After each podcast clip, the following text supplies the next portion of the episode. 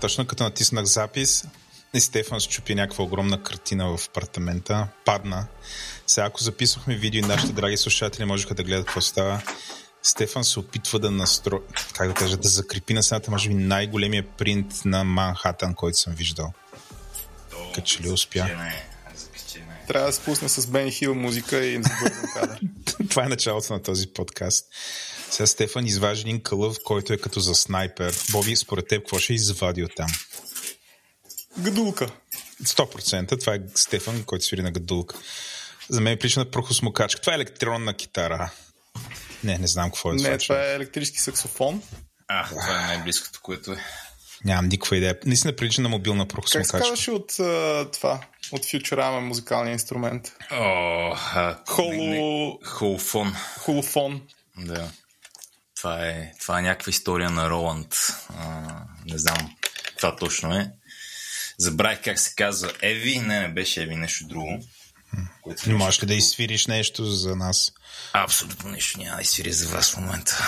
Стига бе, човек, моля те да изсвири нещо за нас. Няма, ако, няма. Ако не е за мен и за Боби, направи го за хората, които ни слушат. Няма как да го вържи в момента. Трябва ми колонка. Е само един аудиожак. Той е, нали, защото саксофона не е тук в София. Аха. Аз и отдавна съм се занимавал. Малкото умения, които имам, вече съм изгубил. Мога да ти свиря честит рожден ден, но нямаш рожден ден днес Вол, така че няма. Нямам. Нямам, слава Имаш Богу. скоро рожден ден, честито на патерица. О, благодаря ти, Боби. Запомнил си. Аз съм- преди ме канеше Стефан на рождения му ден в една пицария, но виж, този път не е. Отдавна не съм го празнувал. В общини от пандемията насам не съм правил партей. Партей. Стефане, нашия подкаст си е абсолютно силно в сезона. Излъчваме абсолютно като швейцарски часовници епизоди, епизод след епизод. Имаш някакъв коментар по тази тема? Никакъв коментар нямам. Единственото актуално нещо, което бих коментирал, е, че гледах един документален филм за React, който искам да препоръчам на нашите слушатели, който Така. е много як. Някакви хора в интернет са събрали и са направили интервюта с React.G и са го оформили като документален филм. Историята на React. Много интересно. Има някакво такова зарибящо усещане вътре на The Underdog, който прави нещо много яко в компания като Facebook, вече мета. И нали не е изглеждало сякаш успее. Било е много радикално. Всички първоначално са били каква е тази глупост. Нали, вие луди ли сте, наред ли сте и въпреки това става супер голямо и супер популярно. А как се казва този документален филм? React the Documentary, примерно нещо такова. Окей. Okay. Аз филм не съм гледал, обаче се им чуш, че живея в някакъв филм, защото абсолютно всички са полудели по чат GPT. Това продължава да стои тук. И в момента супер много хора говорят как чат GPT и конкретно неща като Copilot, новата версия на Copilot е успяла да автоматизира на някакви програмисти. Не да автоматизираме, да ги ускори с 55%. Това е последната статистика. И някакси искам ти, а и нашия гост да коментирате над този факт. Аз го ползвам. Много е удобно за код completion. Това е нашия гост, който няма да се представя, но да. Ти го ползваш, наистина ли? Да, за маймунски работи. Да, разкажи, разкажи какво има музика работа. Маймунска работа е когато пишеш на C++. Някои езици се налага човек да върши малко маймунска работа, като пише код и там върши а, отлично си свършва работата Copilot. Точно autocompletion за, за копане. Ако те разбирам правилно, все едно е някаква еднотипно повторяемо програмиране или... Да, или нещо, което е, не е като нещо, което човек може да автоматизира толкова.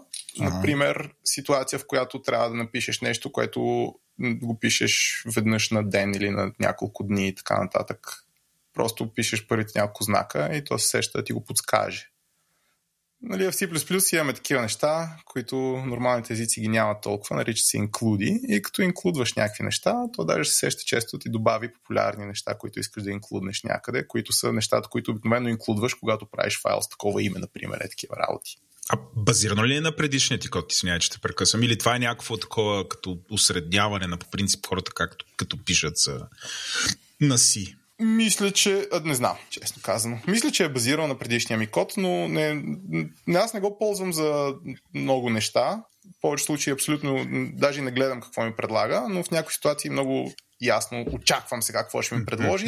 Той ми предлага правилното нещо и аз казвам да, благодаря. И сега за 55% не знам.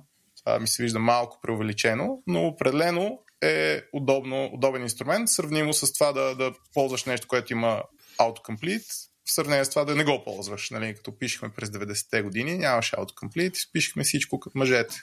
От А до Я. Сега има autocomplete, хората го ползват, са доволни. А за мен е Copilot е next level autocomplete. И моите наблюдения са някакви подобни. Нали, първо, много често искам да напиша нещо малко по-дълго, един-два реда да правят нещо. И са ми горе-долу очевидни какви ще са и копайлата горе-долу се сеща. И нали се сеща доста готино спрямо нещо, което съм направил 3-5 реда по-нагоре. Ага. Примерно понякога, като имам някакъв патърн в кода и пише нещо репетитив, то добре се усеща как ще продължа. Нали, не ми предлага нещо, което не знам, в още ми предлага това, което горе-долу съм искал да напише, което е удобно, защото комплитваш и продължаваш нататък. Да не се усеща някакво такова радикално нещо, което върши неща, които не знам как да свърши. Макар, че не съм го про с текстови промптове, нали? Защото мога да пишеш коментар, това е функция, която прави или какво си, то ти генерира някаква функция. А, Аз не съм, между другото. А, и как става? Да, Еми, да. някои неща ги пише, някои не. Аз, понеже, примерно, въобще не, не, не съм навътре в писането на баш. И затова го ползвам понякога. Ако трябва да си напиша някакъв баш, който да ми свърши някаква елементарна работа, а, върши добра работа. Не, че се спуквам да пиша баш скрипт, нали? ако искам да пиша нещо, което е по-дълго от 2-3 реда, обикновено ще го напиша нещо друго, но ако точно сега искам нещо да си изшляпам някъде, работи. Пише коментар, без никаква идея, то прави нещо и аз казвам, хубаво, сигурно ще работи и то в повече случаи работи. Да, готино. Е. Това, това, това е моето мнение за Copilot. Забавно е, помага. Наистина се усеща поне за мен като, а, като по-добър autocomplete, което основно пести време. За чат GPT още нямам някакви сериозни наблюдения в Така и нямах някакъв уау момент с чат GPT аз. А, всеки път, като му давах нещо, изглеждаше много яко до момента, в който не го пробваш и не виж, че всъщност не работи. нали, да, в смисъл, да. даваше много неща, които работеха, разбира се, ама някакви по-тривиални, някакви по-сложни работи поне аз не успях да му дам добри промптове. Видях, че е писал стихотворение за Румен Радев и Гълъб не беше много хубаво стихотворение. Последен въпрос към вас двамата пак с този вид технологии, такива генеративни мрежи. Ще ли, че... Окей, ако някой сега се слушане и примерно имам голям интерес към програмирането, но да се определя себе си като начинаеш програмист. Препоръчате ли му да ползва подобен вид помощни технологии, нещо като, само като се учиш да караш колело и това са помощни гуми или абсолютно човек трябва да се научи там по книгата, да чете, да гледа видеа, да учи чушкот, но да не ползва такава патерица, която да го направи. Да знам. Може би имало лош, би имало лош ефект върху него, би го разглезала, нямам идея. Какво ви е мнението по този въпрос? Стефан. Те знам, аз като се учи нямаш такива неща, не знам какво да се учи като има такива неща. Звучи ми като патерица, която год. Mm. Или като помощни колела, ако щеш. Mm. А, съвета ми би бил сигурно ползи го известно време, по-спри го ползваш за известно време. Защото, нали, едно от най-така фундаменталните умения за мен е като някой ти помогне да може да се оправиш сам. И колкото повече човек се тренира да не... да може да се оправи, като няма помощни колела, толкова по-добре. После веднъж, като го имаш това умение, пускай там турбо помощни колела, каквото искаш. Тракшен контрол, колкото искаш. Да, да. Пиши код на Ванила Вим. На Ванила Вим. Е, да, аз съм Вимаджия. Знам, ама на Ванила Вим пишеш ли код без никакви плагини? А, по принцип мога. Не го правя, но мога. И аз мога да, пиша на ноутпад, ама не бих препоръчал някой младеж да тръгне да се, се учи да програмира на ноутпад. Е, така е, ама сега, ти. Тук, тук е аргумента за Vim, който най-го мрази, като си на сървър и я няма твоята конфигурация, е готино да може да се оправи с Vanilla Vim. Добре, ама това не е да кодиш. Аз аз поне го разглеждам така. Аз разглеждам това нещо като нали, някакъв допълнителен тул. И както някой ще се учи да програмира някой начинаещ и така нататък, няма да му кажа сядай тук на, с магнитната игла и да, какво беше там, steady hand, както е на български, ще му каже да ползва някакво идея, някакъв редактор, който има някакви bells and whistles, които да му помогнат да може в самото начало да си да свикне на това да ползва редактор най-малкото. С, това, с, това, съм, с това съм съгласен. И бих казал, веднъж като го мина, това е добре да практикува известно време другото. Защото създава характер и да, обменя. След това, като научи другото, се връщаш на всички Белсън Уисълс. Иначе може да стане патерица или поне това е моето мнение. Да, да. Е, да разчиташ твърде много на него. А, Стефан, мисля, че е време да кажем името на нашия гост. Дами и господа, нашия гост, както вече сте видели заглавието на подкаста, подявалите е Борислав Станимиров. Здравей, а, Боби. Или Борислав, както ще ти казвам. Да, Боби ми казват Боби, всички. Боби. Аз между другото направих няколко awkward неща, Стефан. Той Стефан не ги знае, но сега ще... няколко пъти, като му се обаждах по телефона и го наричах Хай Боб, както му е приятел. Добър ден с Хай Боб ли говори той? да. какво се случва тук. Някои хора ме наричат и така всъщност. Това е от зората на интернета, IRC, тогава ми беше такъв хендъл, ли трябва да се казва? Ника ми беше такъв, Ника, както Ника, Ника. Ника. Аз, аз също Бой се запознах с него като iBob. В кой канал? В кой? На IRC? Е, вау, чакай сега, не си вадим RC каналите тук. Минало е, минало е доста време от тогава. 100% сте били в канал Мордор в UniBG, така като ви гледам. Не, Боби не, ама Стефан има вид. Е, аз бях в канал Мордор, да. Беше в канал Мордор. Може и човек да не е бил в канал Мордор. Аз не съм бил в канал Мордор. Бе, беше ли в канал... съм чел Властелина на пръстените там и всички други неща, някакъв горе-долу фен съм, но когато истинските фенове ме чуят мнението за филмите искат да ме набият. Е, така че сега... явно не съм чак такъв истински фен на Властелина. Чакай сега, това беше преди да има филми. Какво говориш? А, така е, така е, но а, и тогава можеш да ме наричаш истински фен, обаче след като излязоха филмите и моето мнение за тях, като се разчу сред истинските фенове и те искаха да ме линчуват. А, а той, че филмите са по-добри от книгата, че реално филм, един от малкото случаи, в които филма реално подобрява да source материал. Тук, да, тук това е опасно мнение. това е опасно за подкаста. Стефан, е, е това е най-опасният момент, който се е случвал в, въобще в Боби, ти може би не знаеш, но ние сме така част. Имаме 9 други подкаста и в един от тях правим епизоди. Там говорим за мафията, с журналисти и така. Много често хора ни питат, бе, ви ли е страх? Аз съм, ами, не, не ме е страх, обаче в този момент изпитах автентичен ужас и страх, когато каза това в подкаста. Стефан, аз сега като излизам да хвърля кофата, ще правя кълбета, ще се хвърлям в, в храна, и в храст, хвърлям и такива на прибежки, защото тук голяма ерес. Трябва да внимаваш, защото ако това, това оцелее записа, ще дойдат ларпарите и ще намерят къде живееш. ще ми ларпнат главата. Ние някакси тръгнахме така исторически да си говорим, IRC, IRC, то не, според мен е неизбежно, обаче Боби, нашия разговор с тебе, или с нашите гости почва от много, много, много по-назад то е кой ти е първия компютър и в последствие как го придоби, т.е. първо как го придоби, в последствие какво направи с него, как ти е първата програма, която написа, едва ли е било на си. Аз залагам, как те гледам на възраст, трябва да е basic все пак, ама... Е, yes! Точно така. Добре. Fuck yeah. Basic беше Basic на един 286 компютър, не oh. правец, а истински 286. Много апгрейдван 286 с uh, 1 мегабайт RAM и 10 мегабайт хард диск. Беше върха на 286-ците. А, започнах всъщност, на, на този 286 бях научил да пускам игри, като всеки човек на 8 плюс годишна възраст с компютър по това време. И, нали, на изостяване. Нали, тези, тези стъпки трябва да се направят, за да се пусне еди коя си игра и след това почва истинското нещо. Една от игрите, която се бях научил да пускам, беше демо на QBasic за DOS. Което демо беше а, змии.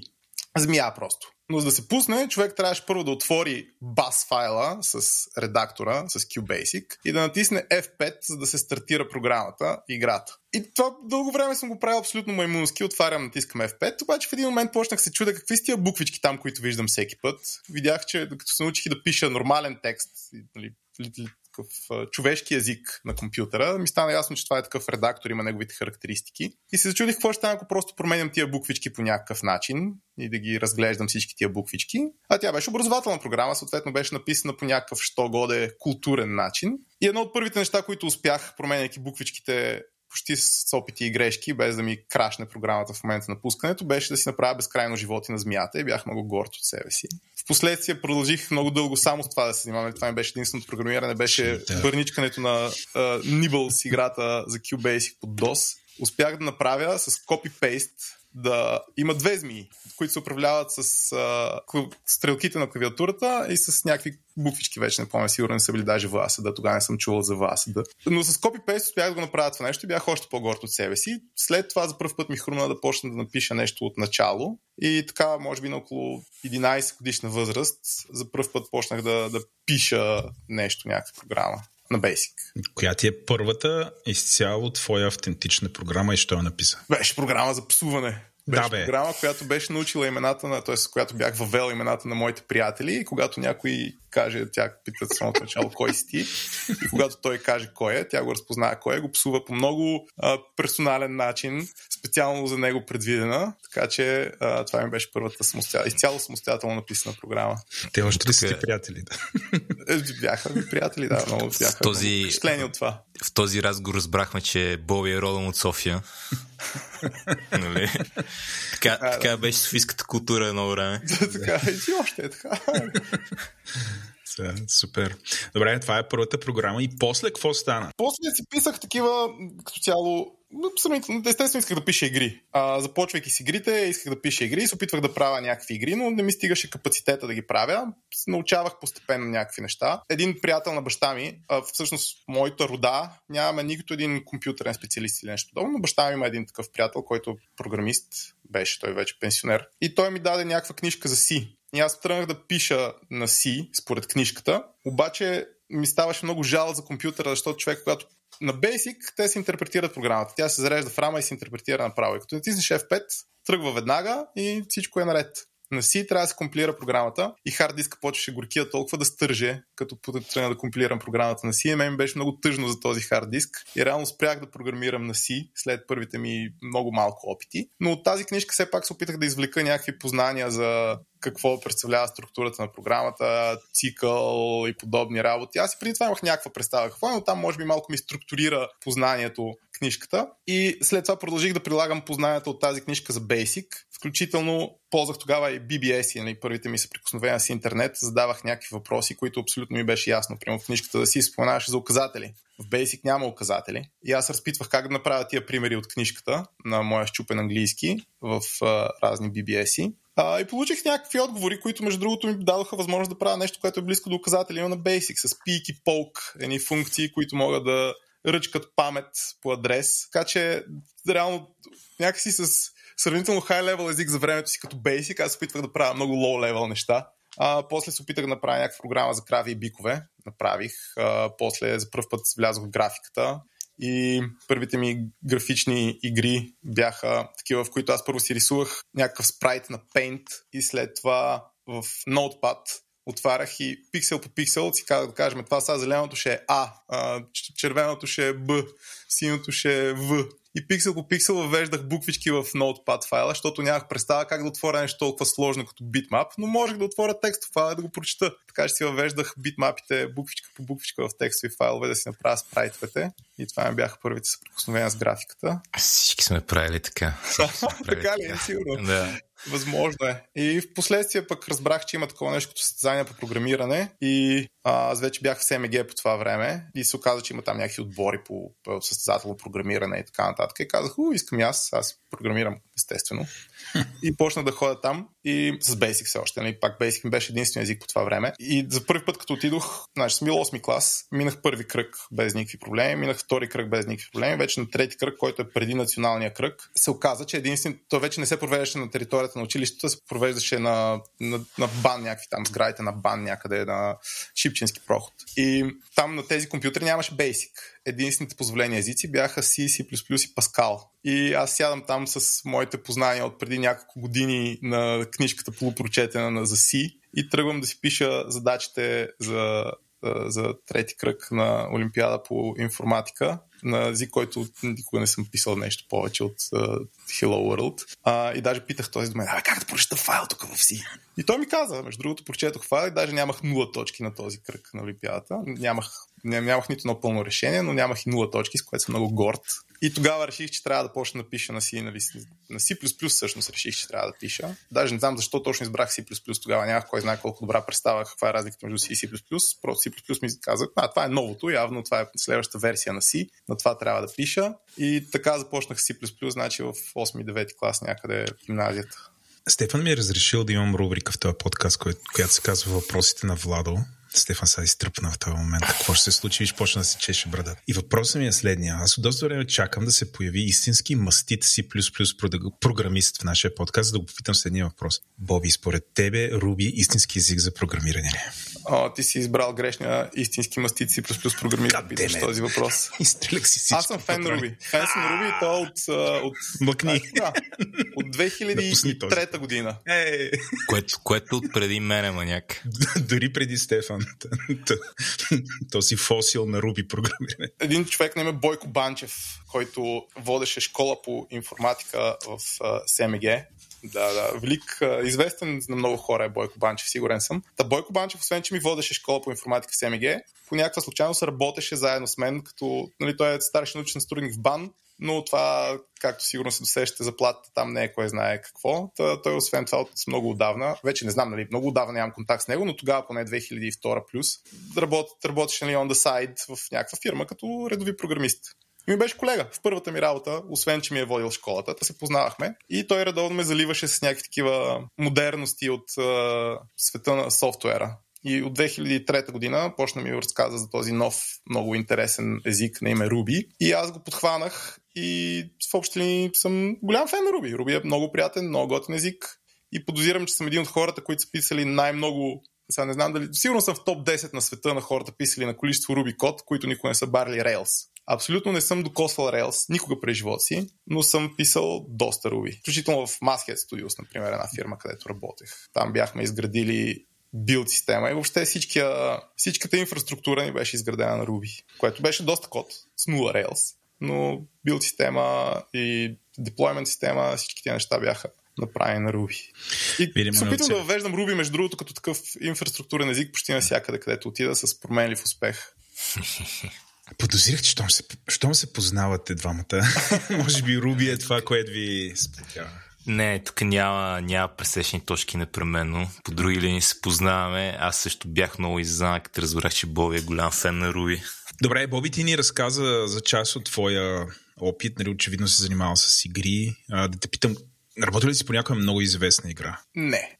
Работил съм най- известната игра, играта, която стигна до най-много хора като име, която съм работил, може би беше Earthrise в Masthead Studios, което беше някакъв много, много такъв а, смел опит да се направи продукт MMORPG от хора, повечето от които за първ път влизат в геймдев индустрията с такова AAA MMORPG. Играта, аз работих там от 2006 до 2010 година. Не доживях релиза на въпросната игра. А, тя беше релизната, може би, година по-късно, но беше много-много такъв а, преждевременен релиз се получи и едни от ревютата на играта. Играта беше много недовършена по време на релиз, което е, дали, често се случва, но тя беше изключително недовършена по време на релиз. Едно от ревютата, което а, го помня още, беше за всички тия бъгове и крашове, всъщност се крие една ужасно глупава игра. Обаче вие не можете да стигнете до това, защото непрекъснато ви крашва. Ох, болезнено. Но в крайна сметка тази игра е може би най-известната, защото имаше, имаше маркетинг, имаше много хора, имаше някакви... Когато само се разказваш какви са фичерите, те бяха наистина много, много смели, такива опит да, се, да, да, да бъде много иновативна в много посоки едновременно, прекалено много посоки едновременно, но когато се описваше играта, просто звучеше много готино и придоби някакъв солиден фенбейс преди да има къвто да е релиз. Та това е може би най-популярната игра, по която съм работил. Най-печеливаща игра, по която съм работил. Е нещо съвсем различно.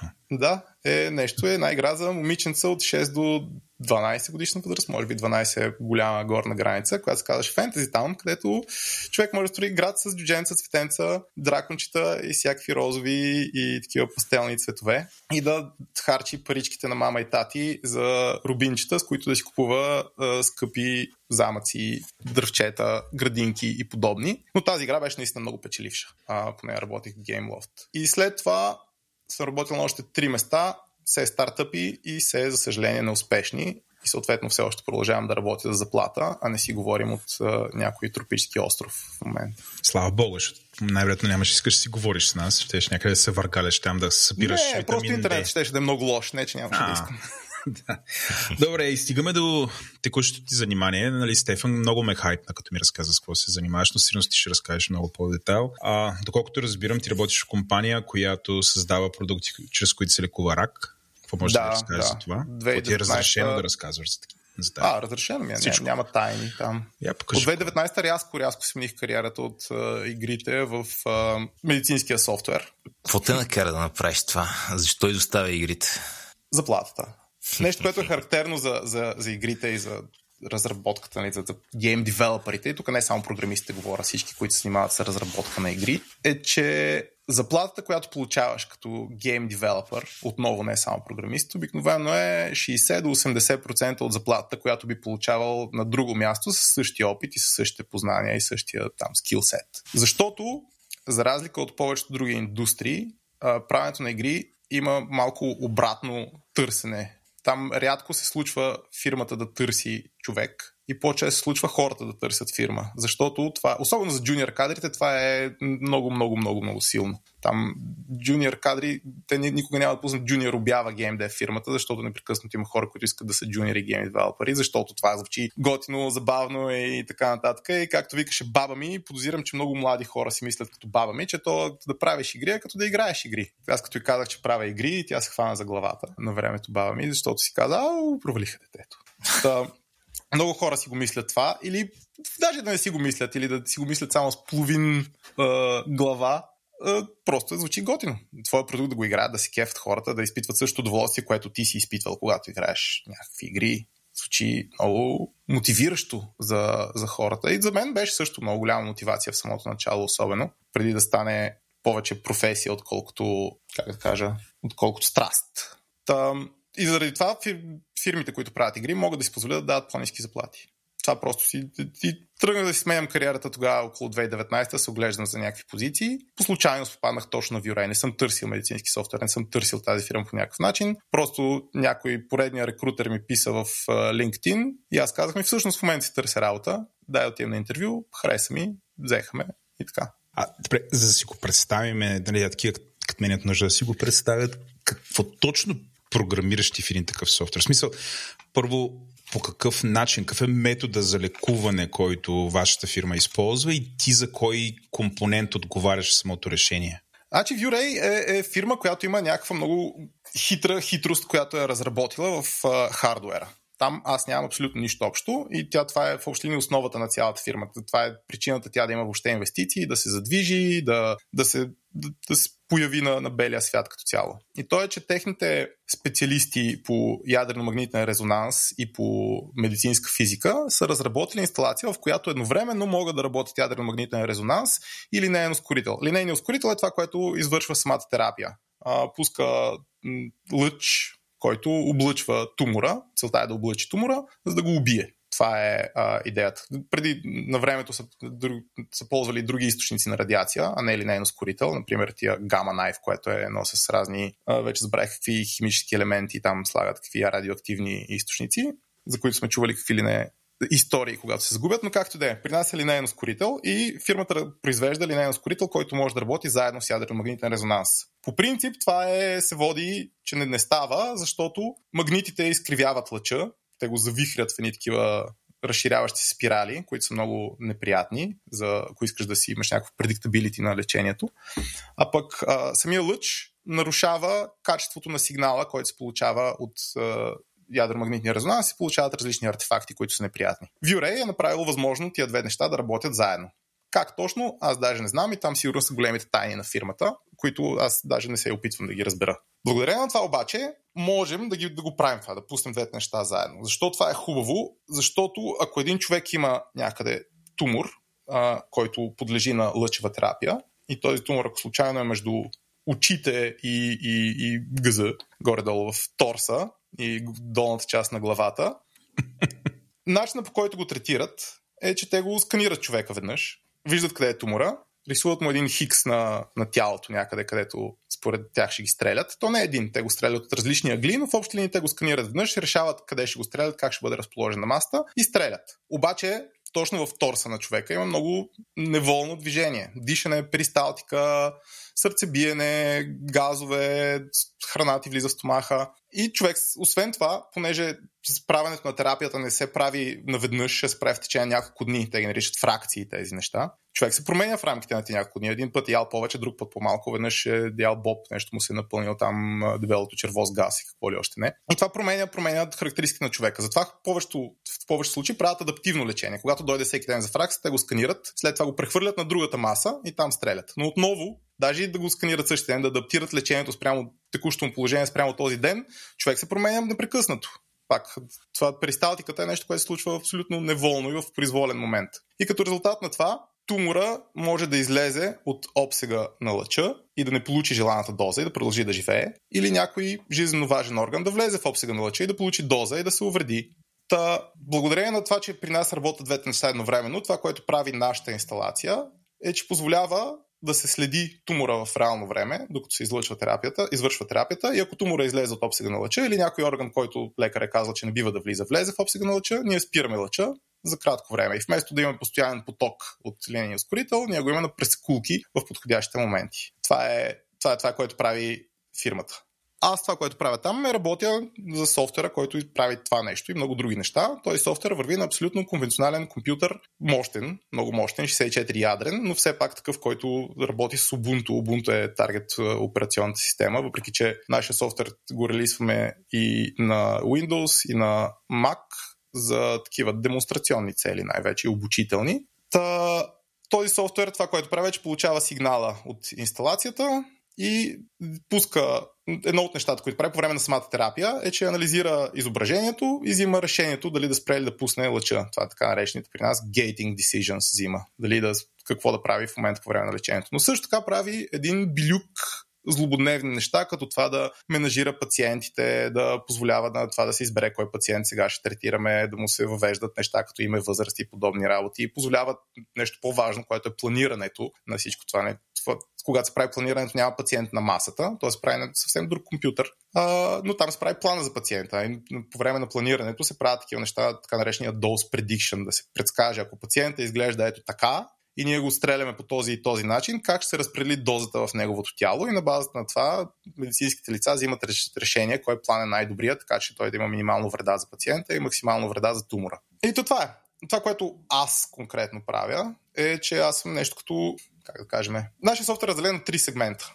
Има фронтенд, който между другото е браузър, абсолютно браузър, фронтенд написан на React с uh, TypeScript. Има сървър, който е бекенд, но сървъра се разпределя горе-долу на две, две части. Едната част е тази, която си комуникира директно с клиентите, разпределя данните, които трябва да бъдат показани на клиентите и прехвърля данните напред-назад, като най-от задната част реално са тези алгоритмите, които се занимават с, вече с gating decision, с dose prediction, с изчисляване на, на, различни анатомични структури в рамките на пациента. И аз може би да се каже, съм отговорен за тази средната част. Частта на сървъра, която директно комуникира с клиента която в, в един модел view контролер свят, това може би до някъде е контролер, въпреки че има елементи и на модел и на view, но ам, и комуникира отзад с а, дълбокия бекенд, където живеят алгоритмите и тежките сметки. Така че аз съм нещо като, да знам, архитекта на тази част и, и съм основният програмист на нея. И моят всъщност беше решението, когато аз постъпих в фирмата, още не се, нямаше представа как точно ще бъде изграден този софтуер. Говореше примерно за Qt да се прави фронтенда и аз в общи прокарах идеята фронтенда да е браузър и да е клиент сервер, защото даже тогава се го обсъждаше се да не е клиент сервера, да е като стария софтуер, което също може би някаква любопитна история, но да е просто една програма, която човек си пуска и върши работа с нея без а, възможност, примерно, за много клиенти да, да го ползват по едно и също време. Ей, това е, това е толкова хубава идея. Значи, гледайки назад, много неща се появявали, които нали, така са искали или са се опитвали да заменят браузъра или да изкарат човек от браузъра. И аз като нали, някой дете едно време е цъкъл интернет от интернет Explorer, не помня колко, три примерно и Netscape навигатор. Никога не съм намирал браузъра поне в ранните години за нещо особено яко и винаги съм се кефил на всичко дете идвало и е казал, ние тук ще убием браузър или ще махнем браузър и ще дадем по-добър интерфейс в браузъра, извън браузъра. И просто с времето в някакъв момент разбрах, не човек, браузър е бъдещето, браузър е най-якото нещо, колкото повече неща му в браузъра, толкова по-добре. Абсолютно го споделям. Аз имам един предикшн от преди едно предсказание от преди 5 години, че след 10 години, значи от днес погледнато след 5, повечето софтуер ще работи само в браузъра. Че това даже и AAA игрите ще почнат да се спускат в браузъра, че няма човек да инсталира вече почти нищо. И се доближаваме до това. Преди 5 години нали, никой не си представяше, че въобще ще се... Не, преди 5 години си представях хората, че ще се играе стабилно в браузъра, но би било много изненадващо колко много неща вече се правят там. Това за... И по какъв начин, колко много се е развил като цяло браузъра от тогава до сега. Мисля, че се движа on track с моето предсказание, но чакам още, още нямаме истинска AAA игра в браузъра в крайна сметка. Той не го позволява много добре, но работим, работи се по въпроса. То просто е някаква, как да кажа, безобразно мощна презентационна платформа. Даже да не искаш да правиш AAA игра, факта, че да толкова много с толкова малко усилие е нещо, което не бива да се пропиляват, ако така. При време си взех един хромбук и известно време гледах да правя всичко само от хромбука и бях шокиран колко, колко малко ме лимитираше това в интерес на истината. Да, да, е, да, ето, Visual Studio Code. Това е браузър. Той в момента е скрито, нали, не работи в истинския браузър, но реално долу си е някакъв браузър. Малко хора се усещат всъщност, че това е така. И преди 5 години, може би малко хора си представяха, биха си представили, че това ще е най-популярното идея в наши дни като гледам погледа на Владо, виждам как си мечтае, си представя, очите му светят за бъдеще, където отворил един Firefox и всеки тап е различна игра. Добре.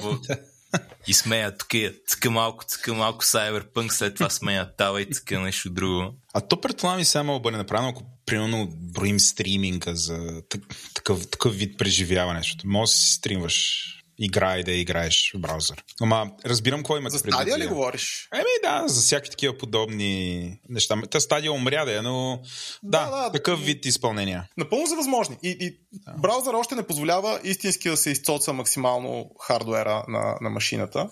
Uh, но все повече и повече неща се появяват, които го правят все по-близка тази реалност.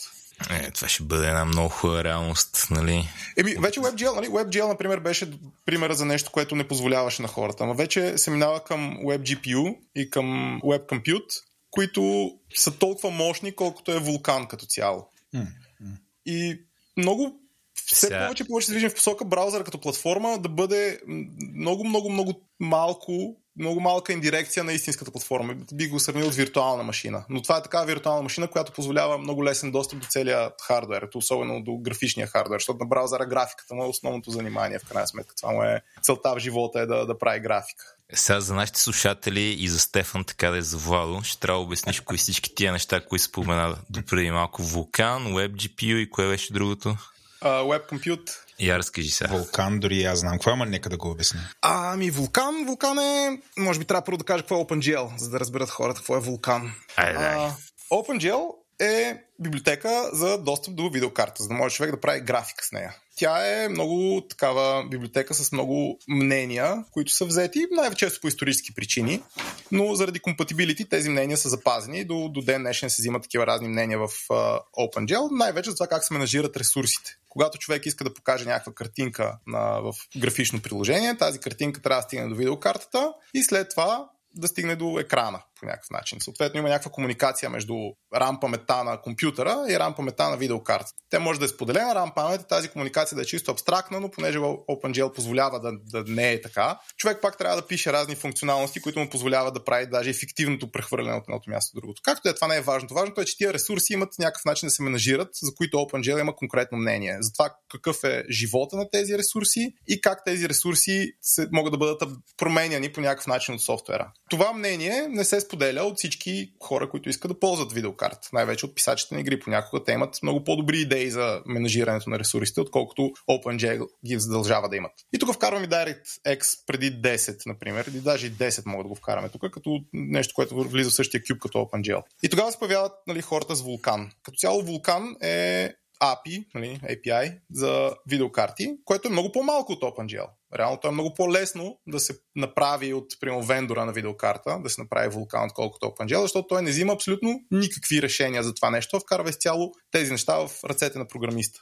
Следователно, Вулкан е лесно да се направи драйвер за Вулкан за почти всяка видеокарта. И такива има. Включително видеокарти, които са релисвани много преди да има Вулкан в историята. Има драйвери, Вулкан драйвери за тях, защото те просто така или иначе позволяват тези функционалности, които са достъпни през това, това по-lightweight API. Това обаче много затруднява живота на програмиста. Вече неща, които ми идват на готово в OpenGL, където просто можеш да кажеш, заради ми това ми го направи на текстура и това ми е хендъла за тази текстура и след това аз мога да реша да го релисна в някакъв момент, вече стават невъзможни. Там менажирането на ресурси става много, много как да кажа на български това, overly verbose начин. Човек трябва много, много, много да пише и за най-просто нещо. Една здравей триъгълник програма на OpenGL може да е 20-30 реда с нещо като GLUT или uh, GLFW. Една програма здравей триъгълник на Vulkan сигурно ще удари 1000 реда. Просто заради гигантския boilerplate, който трябва да се напише. Сега, всяка точка от този boilerplate е място, където човек може да го конфигурира и да го направи по различен начин, но за да го направиш това нещо ти трябва много познание. Съответно,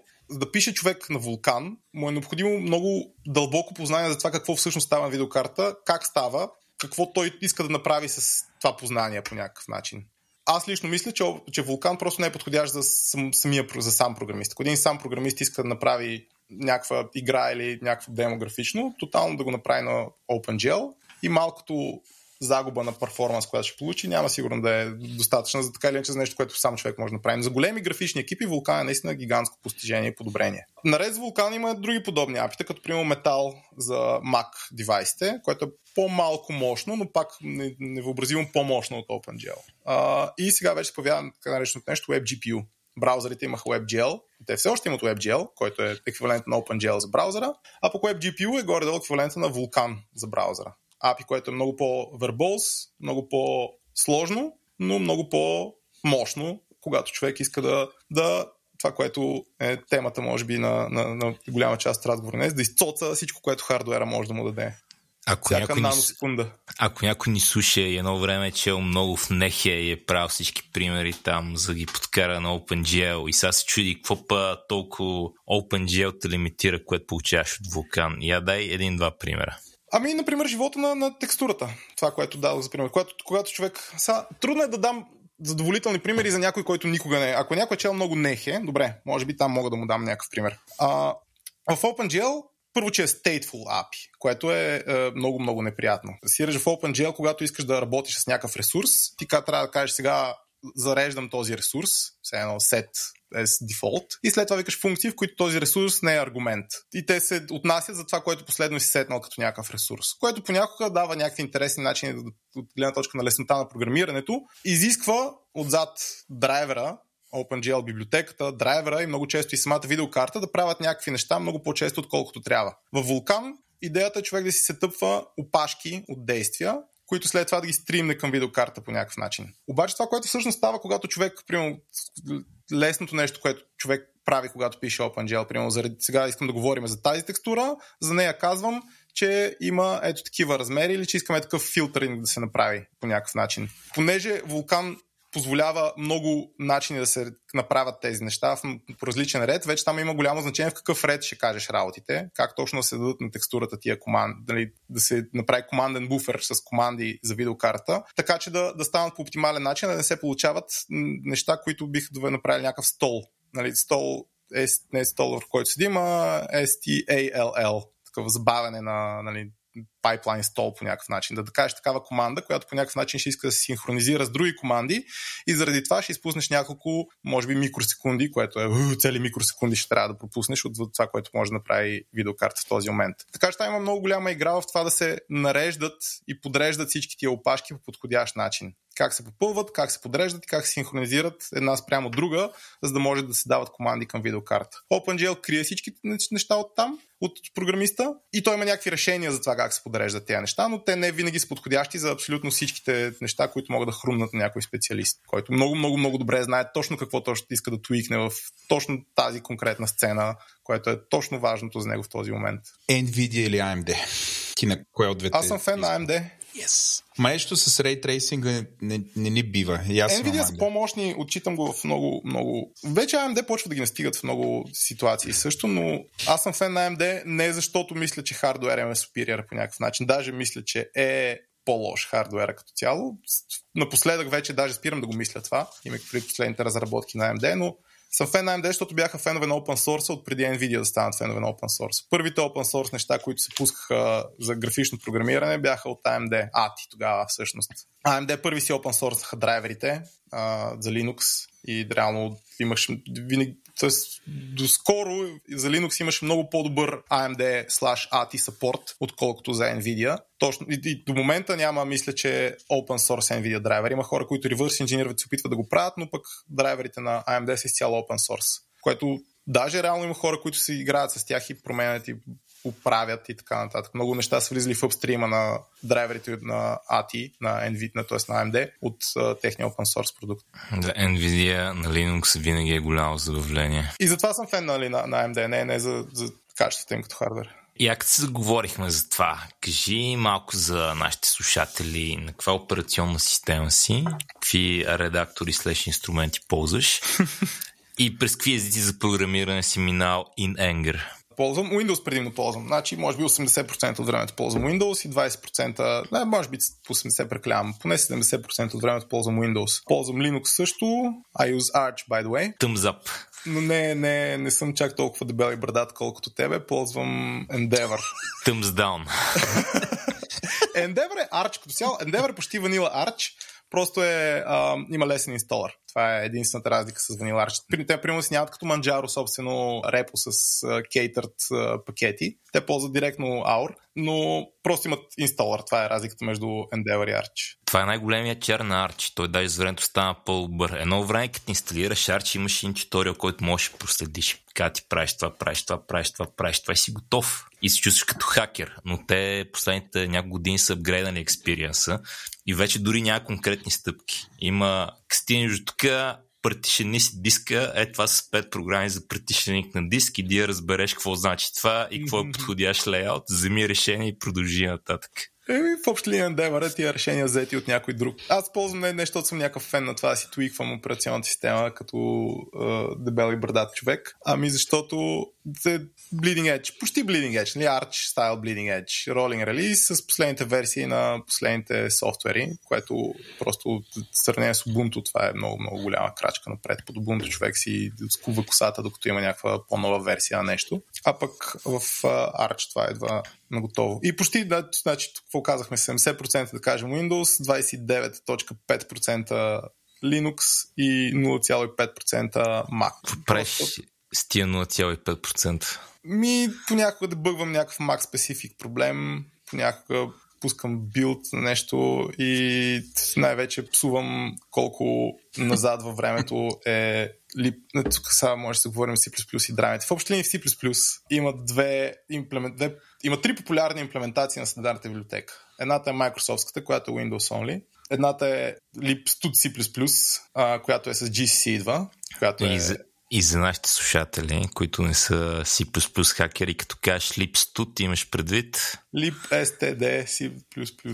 Да, да, това е жаргон. И другата е libc++, която е LVM-ската имплементация, която е с по-свободен лиценз от uh, GCC имплементацията, която е GPL. Там Mac, понеже са, те, нали, те си правят тяхна операционна система, те взимат LVM стака, за да си правят тяхната операционна система. Но проблема е, че а, с него взимат и libc++.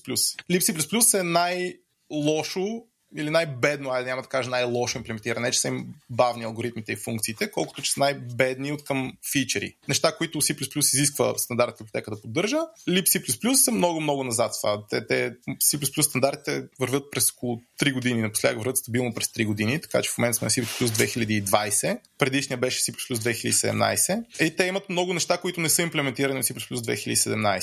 Uh, C++ 17, не те така ги съкръщаваме, C++ 17, 20 и така нататък. Да, кой ги измисли тия стандарти? и, че са на 3. Фундация ли е, такъв open source проект ли е, какво е това? Това е ISO.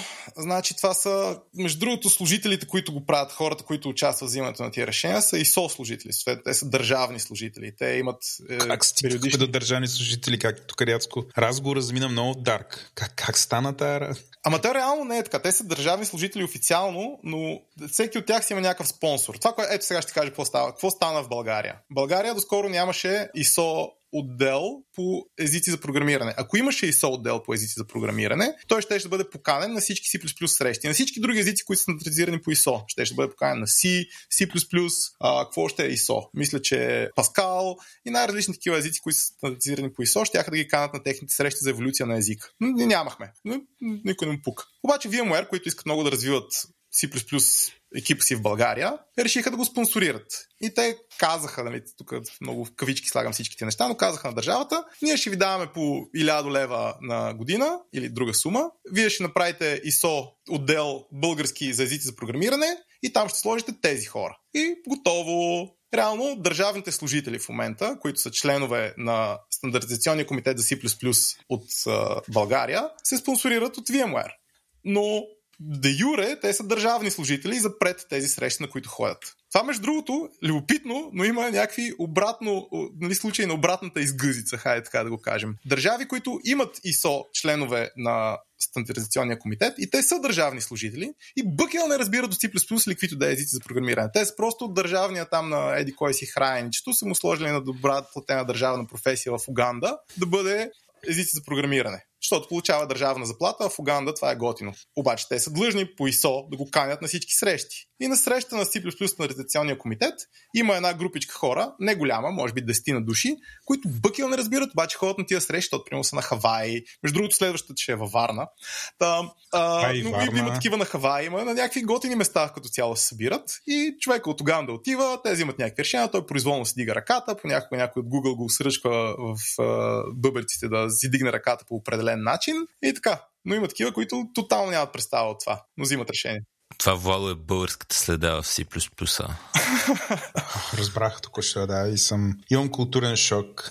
Но окей, okay, а, и тези хора правят стандартите, да. За, а защо липс? Ма, повечето от тези хора са наистина много, които, които се разбират от, нали, правилно са сложени там, да, да, да, имат някакви решения. Аз тотално не съм съгласен с тях много често. Повечето хора поне разбират от това, което правят. Това, това е вярно, не са просто всички държави. А, а, а защо тогава? Добре, а, а Lipsy++, нали така нарече? Lipsy++ е LLVM-ската имплементация на стандартна библиотека на C++. Защо е толкова изостанала на фона на... Чакай, Чакай малко да попнем стека, Владо, okay. защото тук, тук, ми, тук излезохме малко от това, за което разпитвам Боби. Боби, това, бях, това ти бяха операционните системи. Кажи за езиците и редакторите. Езиците и редакторите. Значи, предимно пише на C++. Може би пак, сега, ако отидем като проценти, нищо на 80% от кода, който пише да е на C++, още 15% да е на Ruby, когато правя някакви неща, които просто искам да си напиша някаква програма, която върши някаква работа. И останалите 5% не, не мога да кажа, сигурно са още 20 други езика, на които просто време време си поигравам, за да следя какво става в uh, света на езици за програмиране. Всъщност, може би Wolfram Language е някакъв език, който доста си играе, защото се оказа, че е много готин за code generation, Wolfram Language. Особено ако искаш такъв математически код да генерираш. Wolfram математика е, сигурно си го чули, като Maple, продукт за, за, е за символни сметки. Нали, идеята е, че човек може да введе там за символна математика. Едно от нещата, които е, хайде сега да кажа, че е за това, за това е започнал, но вече прави много, много, много други неща. Но едно от нещата, които все още прави и прави добре е символна математика. Аз мога да вкарам някакво уравнение или някакви там математически изрази с символи, то ще ми ги сметне и ще ми изкара резултат също така в символи, а не като стойност. И след това този резултат който благодарение на неговите мощни математически функционалности е изпипан, направен и верен, аз мога да му кажа, направи ми го на C, на C++ форм, нали, то е C форм се казва там. И той ще ми генерира код, в който имам променливи, които не са декларирани никъде, които ми съществуват само в Wolfram Language кода, но те валиден C++ код или C код. И така като човек иска да направи някаква математическа сметка и да превърне в C или C++, се оказа всъщност доста полезно Wolfram uh, Language да, да си направиш символните сметки и да изшляпаш просто директно резултата като код в програмата. Това звучи много интересно. Ако някой иска да научи повече за математика, Волфрам и така нататък и иска да стане много добър, откъде почне? Питам тук за един приятел. Wolfram Language като цяло е много, много готин език, който има неща, които много рядко се срещат в други езици за програмиране, нали? защото е символен език и целият е изграден върху това ти да правиш операции върху изрази, а не върху стойности, не върху... При него основния, фундаменталната единица на този език е израз, а не да кажем клас или а, число или нещо подобно. Та, там има някакви неща, като term rewriting се, се прави по някакви сравнително интересни начини. Начинът, по който ти оперираш програмата е доста любопитен. Езикът е функционален, impure functional се води а, и също така има в него такива глезотийски функции като for или if, които много ти не, може да пишеш програмата както би е писал на C или C++, или на C или на Pascal или на нещо такова. Така дета, откъде да го научи? Първо, това е безплатен език вече. Човек може да свали Wolfram интерпретатор от uh, математика.com, примерно, но най-добрите източници на обучение продължават в uh, Wolfram математика сайт, където там имате един такъв knowledge base, се нарича, където е спълни с туториали, с референси с какво ли още не. не. Не е достатъчно популярен, че да има такива разни комьюнитита от хора, които да правят uh, блог постове, подкастове и така нататък. Или ако има такива, те са много бедни и не са стигнали до мен по никакъв начин, но пък има uh, Wolfram Stack Exchange, математика Stack Exchange, където може човек да задава въпроси и там са като цяло културни, добре отговарят и се справят. Даже наскоро ми помогнаха с една много изродска задача. Това да, беше задачата. Ами един term rewriting се опитвах да Еми, начи. Изродска, защото езика е малко изродски. Проблема е, че там като напишеш израза, който съдържа в себе си деление, то автоматично скрито от тебе го превръща в израз, който съдържа в себе си умножение по едно върху. А, и когато искаш да търмрайтваш делението, трябва да се направят някакви по-специфични операции като цяло, което аз не го знаех. И първо се опитвам да търмрайтвам делението. И то не ми, го, не ми мачва нищо от израза с оператор делено, защото няма оператор делено реално в израза. То скрито ми го превърнал в умножение по едно върху. И там питах как да превърна такива неизчислени изрази по някакъв начин да ги търмрайтна, които освен това са скрити в други, защото нали, пак, ако знам къде точно имам такива неща, можех да се справя, къде точно имам едно върху, можех да го превърна в това, което ми трябва, но то беше един израз, който се съдържат други изрази в себе си. И аз искам от вътрешните изрази да пренапиша оператора за деление, а във външния израз да не го пренаписвам. Ако исках само в целия експанат израз, ще да е лесна задача. Можех да го да мачна едно върху. И там ми помогнаха в това как да мачна вътрешните изрази, но не и външния израз. Нали, това беше сравнително изродската задача, която исках да постигна. Добре, и от толкова много езици, кой ти е любимия? Кой ми е любимия? Не знам. C++? Който е най-ужасният от всичките, но може би той ми е любимия, защото да я знам.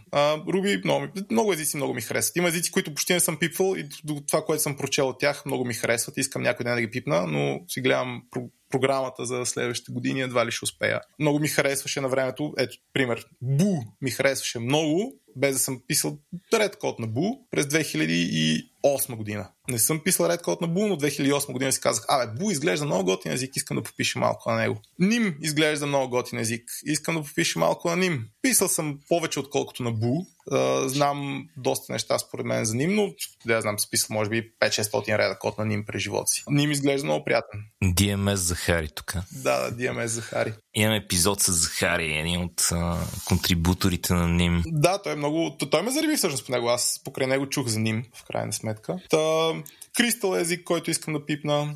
А, така, мой човек. А, еми, Руби хора, нали така? Не чувам ръст. Еми, ръст съм го попипвал също, но ръст не, не ме е зариби достатъчно. А, ръст отчитам, че е много готин език, но също така отчитам, че по-скоро не е за мен. За нуждите, за които, нуждите, за които бих се зачудил за ним или ръст, ще избера ним. Нуждите, за които бих се зачудил ръст или C++, ще избера C++. Нуждите, за които ще се чуда дали ръст или питон, ще избера питон, примерно. Нали? Нито една ситуация не си, не си ми хрумва, в която да ползвам някакъв език, който, примерно, не знам, но знам нещо за него, в която ръст, че е този, който ще избера, сравнение с другия език. Но отново, ръст е много готин, има много готини неща, има и според доста гадни неща ръст в себе си, има много пропуски в себе си също така, но като човек да пише на C++, тотално не мога да го критикувам за пропуските, защото C++ е език, езика на пропуските, езика на лошите дефолти и езика на застрелец, нали, като се застреляш в кръка, ти отнася всичко от кръста надолу. А, така че за пропуските специално не мога да го съдя, така, но ръст е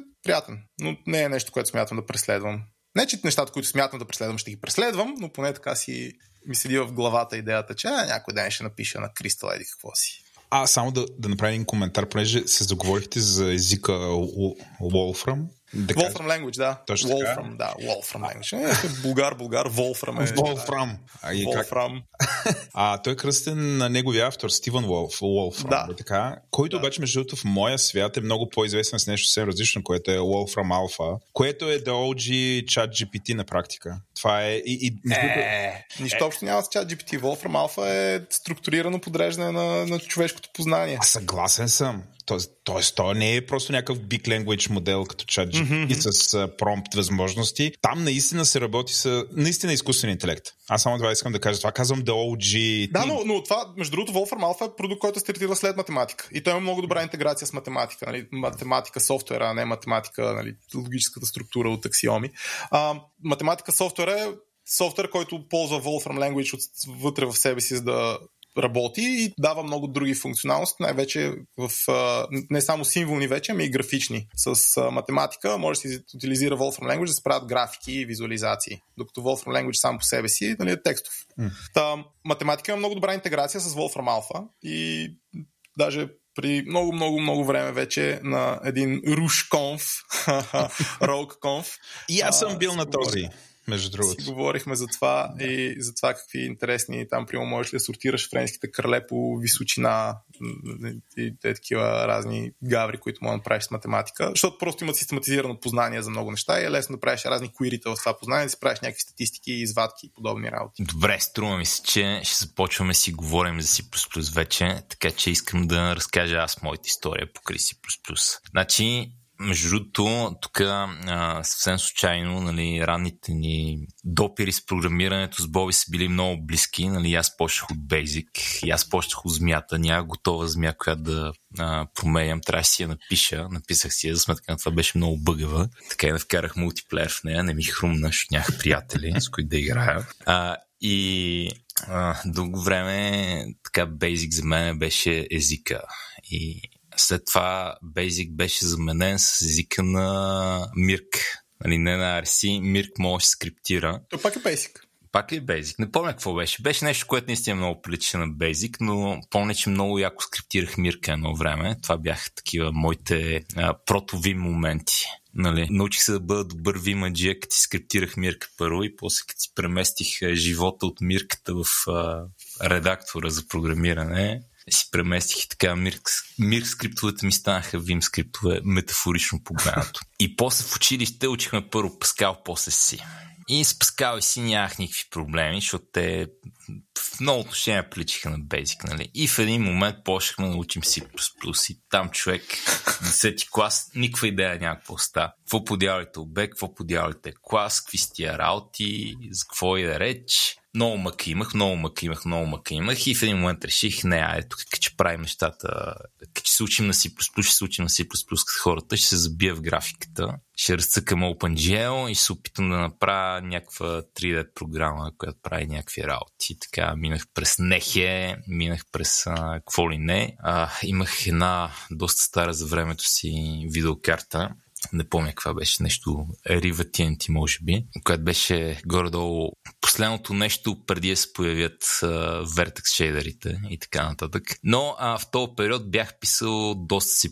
Нали? Нито един този C++ не беше някакъв продъкшен C++, да не си помислят хората, че имам, че клеймам тук някакъв опит. Писал съм и малко MFC даже, защото ми трябваше за дипломата ми работа в училище. Но моят сблъсък с C++ беше нали, то ученическия сблъсък с C++, когато нямаш някакъв равен C++ проект, но имаш времето да учиш и да правиш неща и да експериментираш. И дълго време бях убеден, че това е най-яки език, всичко друго е лейм. То трябва, трябва да се пише на C++, после почнах да работя, работих на Java и открих, че много от нещата, които C++ съм мислил за такива истински неща, може би е по-добре да стираш и на готово, отколкото нали, всеки път да се чуеш как подявате да правиш това. Но това беше и отдавна фанах да чета на Бярна книгата преди някакво време и видях, че си супер много се променил от последните, не знам колко, 15 години, 20 години. Не искам да се замислям кога завърших училище, защото твърде отдавна вече. И Нали, едното нещо, което съм запомнил най-много по C++ е колко лесно беше се постреляш ния крак. Примерно, спомням си как много добре ми работеше програмата в debug и като ти пусна в релиз, всички текстури изчезвах. И бях, uh, what the fuck? тук бях написал няколко хиляди реда си плюс код и сега къде е проблема, къде е проблема. Дебъгна го в някакъв момент.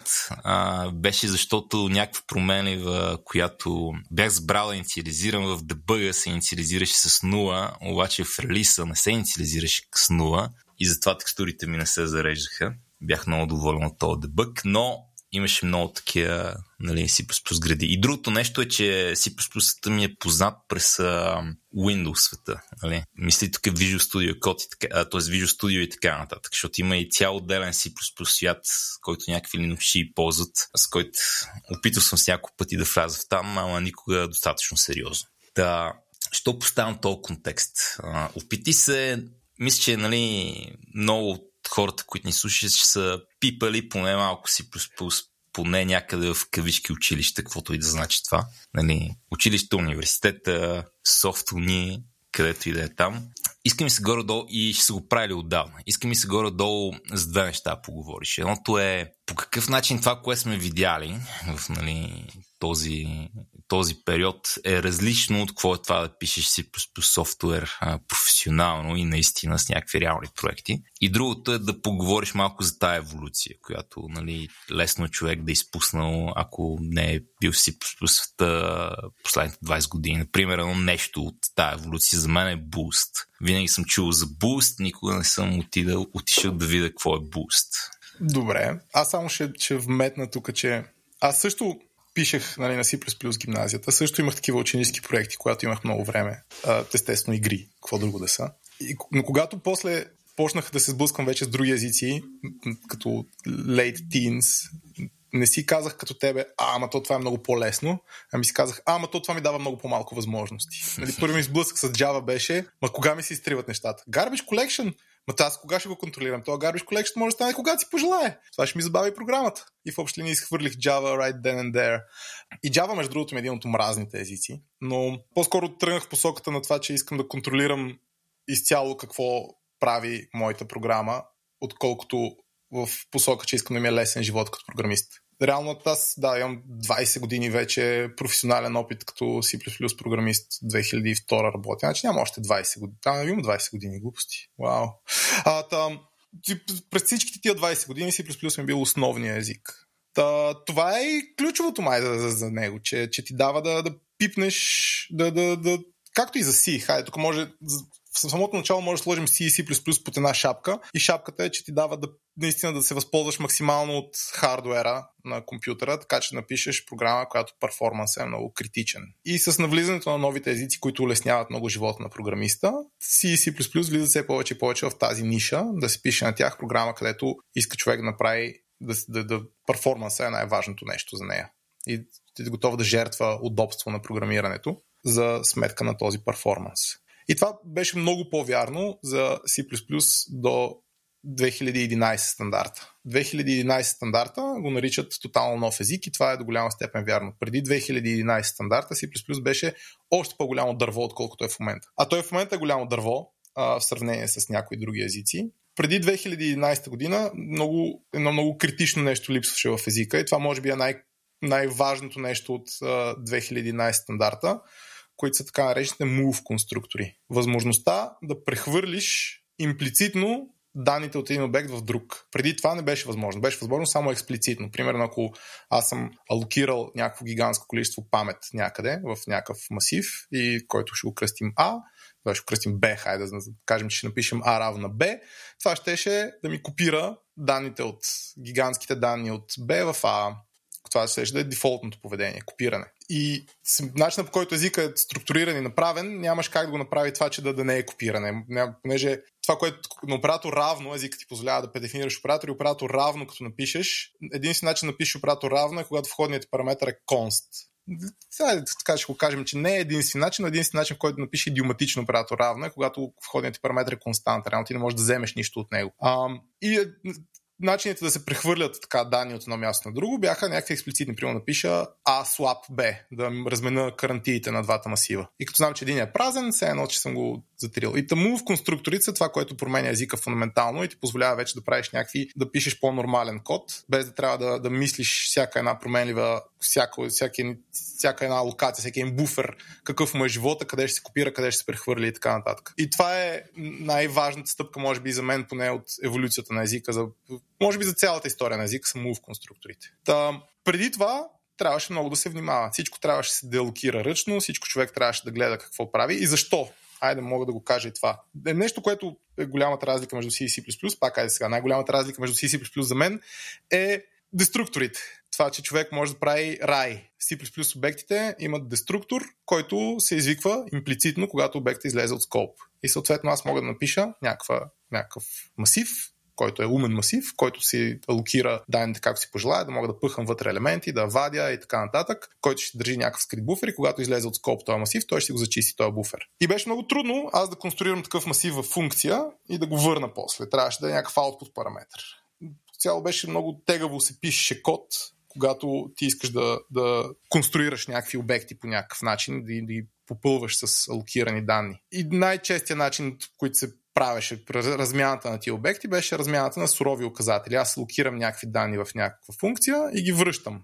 Обаче това означава, че прехвърлям отговорността на този, който ще ми оперира с тия сурови данни, да, да, да ги освободи по някакъв начин. Съответно, той трябва да знае за това как съм ги локирал, за да може да ги освободи по компатибъл начин. Докато ако ги пакетирам в един обект, този обект може да, да знае как се конструира за да може да структура си да ги освободи по подходящия начин тези ресурси. Не винаги е памет, може да са файлове, може да е какво ли още не. Но отново при липсата на Move конструктори беше ужасно неудобно и всеки си имаш някакво негово си специфично решение за това как точно да прехвърли данни от едно място на друго. Move конструкторите вече това го улесняват и позволяват писането на, на API, който по идиоматичен начин може да върне ресурси. И това много според мен това е най-важното нещо, което отключи толкова много вратите на езика. И вече нещата, които преди бяха проблеми, като какво ще стане с тия ликове. Взимам от някакви, някакви ресурси и не ги освобождавам или пък не, не, размера не е стигнал по подходящ начин до мене, правя някакви... Достъпвам памет, която не бива да достъпвам, а езика C++ го позволява това нещо. Почти са изчезнали в наши ни. Това ръчното менажиране на памет, каквото познавахме от преди 2011 година, където пишеш delete на хиляда места в кода ти да освободиш памет по някакъв начин, а, почти в наши ни е изчезнал практически е изчезнал. Значи до 2011 година мога да кажа така, значи до, до 2011 година съм писал хиляди пъти delete в C++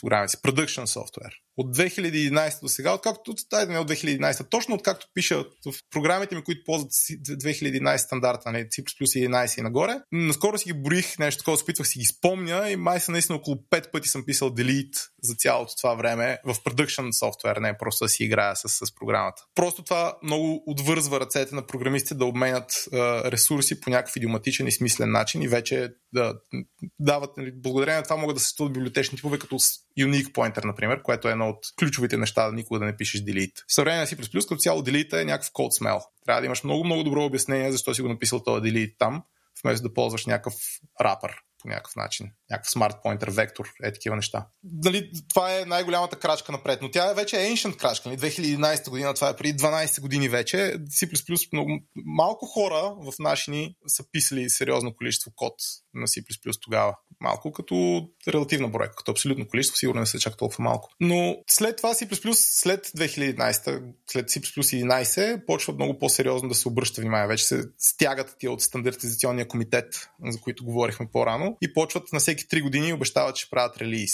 И съответно има C++ 11. Преди C++ 11, предишният стандарт, само да кажа, е 2003 Значи, а, 2003, значи C++ 03 е това нещо, след това C++ 11, след това има 14, 17, 20, 23, по 23 в момента се работи. И 14 и 17 са сравнително дребни промени, по-скоро нали, поправят някакви липси и недостатъци в 11 стандарта. 11 стандарта е грандиозно голям. И 20 стандарта също е грандиозно голям. 20 стандарта дава също някакви много големи промени по езика, като най-важните, те там нали, The Big 3 ги наричат, Big 4 даже може да се каже, въпреки че аз имам малко по-особено мнение за тях. Най-важните от C++ 20 неща, които ни дава, са първо концепти. Концепт е възможността да дефинираш, а, ай сега, за контекст. C++ позволяват писането на, нали, на темплейти, на, на generic типове и функции, все едно. Където може да дадеме функция, която освен стоеност аргументи си values, има аргументи типове. И на база на, на тия аргументи типове, тя може да направи а, някакви различни неща. Нали? Това се нарича темплейт. Най-елементарен начин да пишеш темплейт е примерно да напишеш една функция, която взима аргументите са и някакви темплейтни типове и тя след това прави някаква операция, която е дефинирана за всички. Примерно плюс. Може да направим функция, която събира две числа и да ги дадем те да са темплейти, независимо какви две неща, за които има дефиниран оператор плюс и дадем, тя ще го извърши и ще го направи. Това е тривиално лесно и всички го обичат и го харесват. Обаче, реално C++ е три езика благодарение на тия темплейт. Три езика един в друг. Един език е езика, наследен от си, езика на макросите, който е малко смотан и а, той е такъв символен език. Работи изцяло с а, символи, които се подават на тия макроси. И така човек може да прави някакъв елементарен код generation. Втория език е C с класове. Реално езика C, на който са му дадени класове, които имат конструктори, деструктори и предефинирани оператори, който е сравнително прост език. Не е много голяма крачка напред от C да научиш C с класове, начина по който C++ е стартирал. И третия език вече е езика за метапрограмиране C++, езика на темплейт, който е функционален език с отвратителен синтаксис а, и отвратителен начин за съобщение за грешка. Защото, когато компилатора стигне до някаква грешка, той може да я репортне тази грешка там, както се е получила. Обаче, понеже хората много обичат да пишат темплейти, и справо според мен, въпросът е, тази грешка може да се получила в стака много-много надълбоко в нещата и да няма абсолютно нищо общо с това, което човек си представя за това какво може да бъде грешка. Компилаторите се подобриха много в последните години в това да увечават грешките, които съобщават. Но има един пример от 2005-2006 някъде, което е като се опиташ да извикаш sort функцията. Значи sort функцията работи върху contiguous буфер от памет.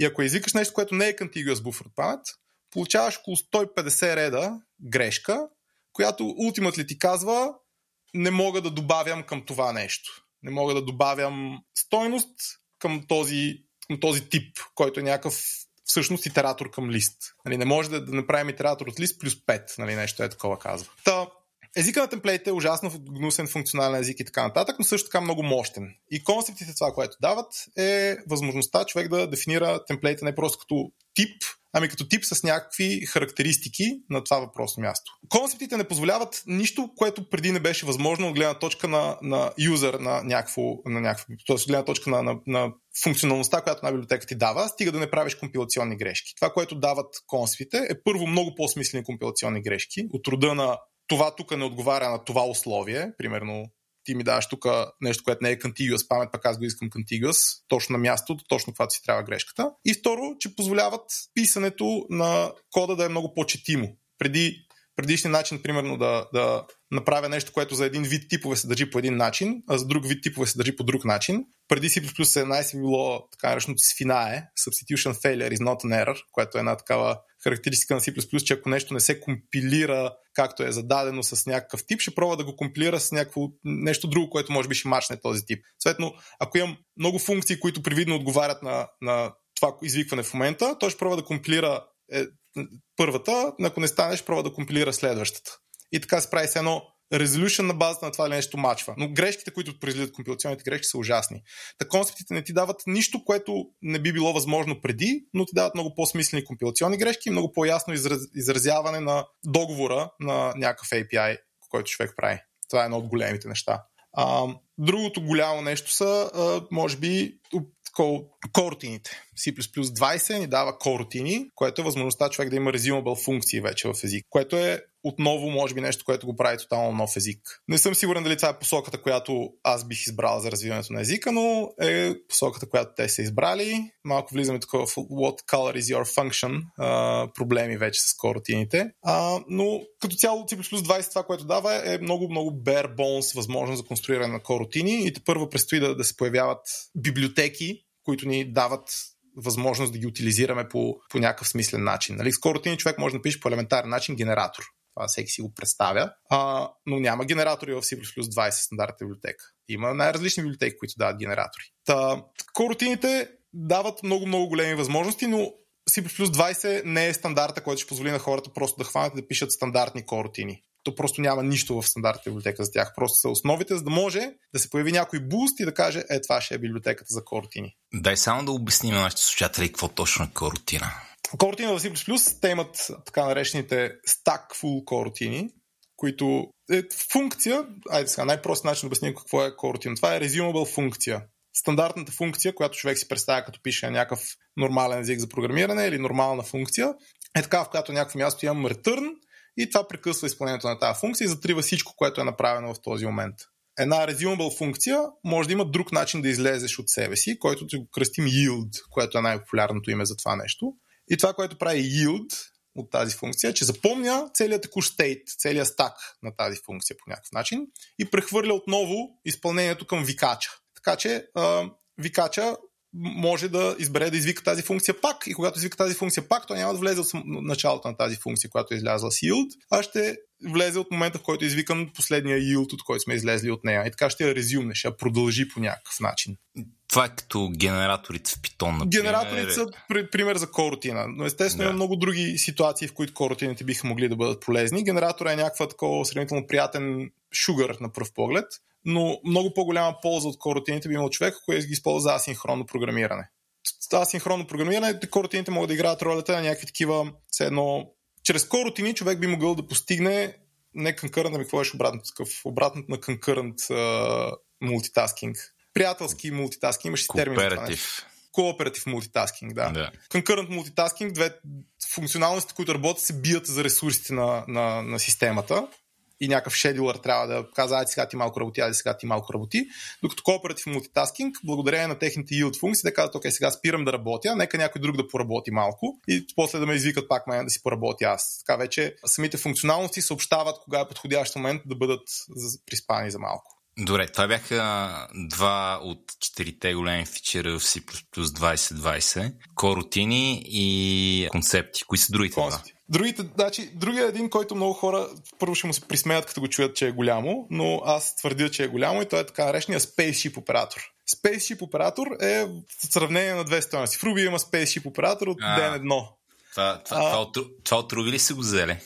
не знам. Че, че аз, че аз не съм виждал, не съм виждал на друго място от то оператор да е точно така. Може би от Руби са го взели. Юкихиро ли го е измислил? Не знам дали някой друг по-езотеричен език не го е изобретил не, първи. 100%, 100% го е видял от някъде, но, но да. Та, а, Spaceship оператора на пръв поглед е нещо смехотворно като голям нов фичър, но с него идва едно друго нещо. Само за наш, нашите слушатели, това е оператор, с който сравняваш а, две неща, две числа, два масива, каквото искаш и ти казва кое е по-голямо и кое е по-малко, като ти връща минуса 0 или 1. Или може би отрицателно, 0 и положително число, не съм сигурен да. как е дефинирано. Да. А, много подобно на CMP.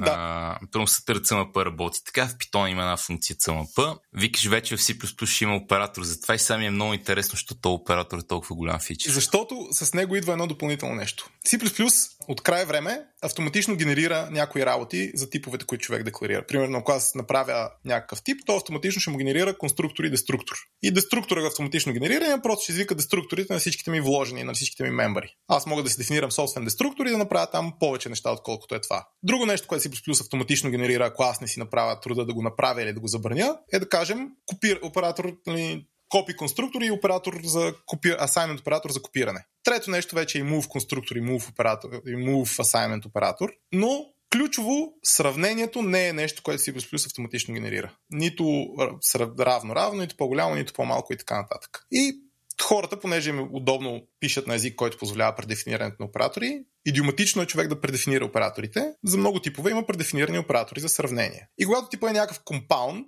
е много лесно да направиш някакъв бък в оператора за сравнение. Който освен това може да го направиш така бъга, че оператора за сравнение да работи много добре в 95% от случаите и понякога даже нещо, което да не хванеш тестовете или да не хванеш по време на дебъгванията, да се да крашне, дали не да крашне, но да направи някаква грешна стоеност и прецака живота за винаги. А, та, нещо, което идва с Spaceship оператора, което е ключовото голямо нещо, според мен, е, че вече C++ автоматично генерира операторите сравнение. Автоматично генерира и Spaceship. Съответно, това е стандартен такъв лексикографски ордеринг на мембарите и техните оператори, Spaceship оператори в типа, което е нали, най- конвенционалното нещо, което, на което, човек, което на човек би му хрумнало да направи и 99% от случаите това, което човек прави. Но така реално премахват един от най-неприятните и често срещани бъгове в C++ програмирането. Бъг в оператор за сравнение. Ето, някакъв пример, който даже на мен ми се е случвал със сигурност много, много пъти. А, искам да правя сравнение, трябва да направя оператор равно и оператор различно. Нали? Равно, равно за положително сравнение, различно за отрицателно сравнение. Естествено, че искам да пейст на другото обратно, обратното да го направя. Обаче, примерно при пейста забравям да направя negation. Нали? Аз променям името на функцията, че се казва оператор различно, но забравям да махна negation. И понеже повечето случаи кода, който човек пише с положително сравнение, да ме равно на Б, и повечето алгоритми, които пише човек са А равно на Б, не правят положителното сравнение, тотално това може да, да никога да не се рънне този код за отрицание, който, който прави обратното на това, което трябва да прави. А защо, и... в, що в удивително равно просто не, не върна нот оператор равно равно. Да. Защото, защото C++ дебъг билдовете принципно не инлайнват функции. Начинът по който много често човек си рънва програмата на C++ е такъв, който когато извикаш някаква функция, това се компилира до истински кол до, до шифтване на кола. И едно от най-големите, ето сега в C++ имаме дебъг и релиз билдове. Имаме билдове с оптимизация и без оптимизация. Билдовете без оптимизация са много лесни за дебъгване, обаче могат да бъдат много бавни. Едно от причините да бъдат толкова бавни е извикването на функции. Всяка функция ще пусне нов стак фрейм, за да може да бъде извикана. Съответно, ако аз направя някаква програма, която има много дълбок call stack, който най-елементарният оптимизатор ще го превърне в нищо, това е окей okay да го направи, много хора го правят. Обаче, когато има много дълбок call stack в дебъг, това изведнъж почва да те удря. Особено ако го вкараш някакъв такъв горещ цикъл. И горещия цикъл вика, той е много дълбок call stack, който в релиз е нищо, а обаче в дебъг е нещо. И човек, когато се сблъска с такива проблеми и почне дебъг билда му да е неизползваем, изведнъж почва да, да си мисли за дебъг оптимизации. И една от дебъг оптимизациите е не прави извикване на функция, където не е нужно да правиш извикване на функция. И съответно, много често е по-лесно да пейсна и да обърна условието в оператор различно, отколкото извиквам оператор равно, защото това ще ми пушне нов стак, нов стак фрейм, което ще ми избави програма с няколко наносекунди, обаче това, ако е в много, много горещ цикъл, тя няколко наносекунди ще се умножат по милиарди и ще ме заболи. Добре, на, надуших, че тук отговор е перформанс и чакай да задам следващия въпрос, че отговор знам.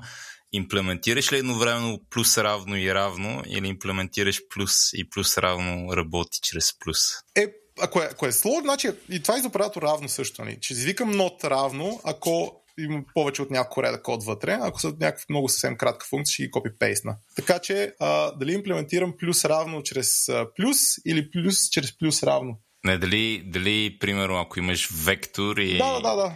Разбра... Виж, че разбрах. Дали ще, ще извикам използ... вече написан оператор плюс равно в оператор плюс или ще извикам вече написан оператор плюс в плюс равно? Не, не, дали, дали ще го напишеш по два отделни начина. Абе, опитвам Аха, се, опитвам, да, да, се, опитвам се да накарам да кажеш, че ще повториш код в името ще на перформанс. Повторя код в името на перформанс, да, за да избегна темпорари променлива да се генерира там. Пак отново нещо, което оптимизатора ще го изхвърли, но в интереса на дебъг билдовете е, че понякога човек в много-много неща, които човек се опасява, че могат да влязат с много горещ цикъл, понякога освен за, за нормалния production performance, човек често почва да си мисли за performance. А, това е особено вярно при игрите. Нали, при игрите, едни такива гигантски дълбоки колстекове, които в релиз стават нищо и реално не е проблем за, за играта, но много често, понеже ти искаш да бъгваш и пускаш играта много често в дебъг, и в дебъг по някакъв фреймрейта на една игра удря едно Нали, един фрейм в секунда. Заради, най-често заради дълбоки кол стекове на функции, които се инлайнват, изхвърлят от оптимизатора. А, някакви нормални компилатори като GCC а, имат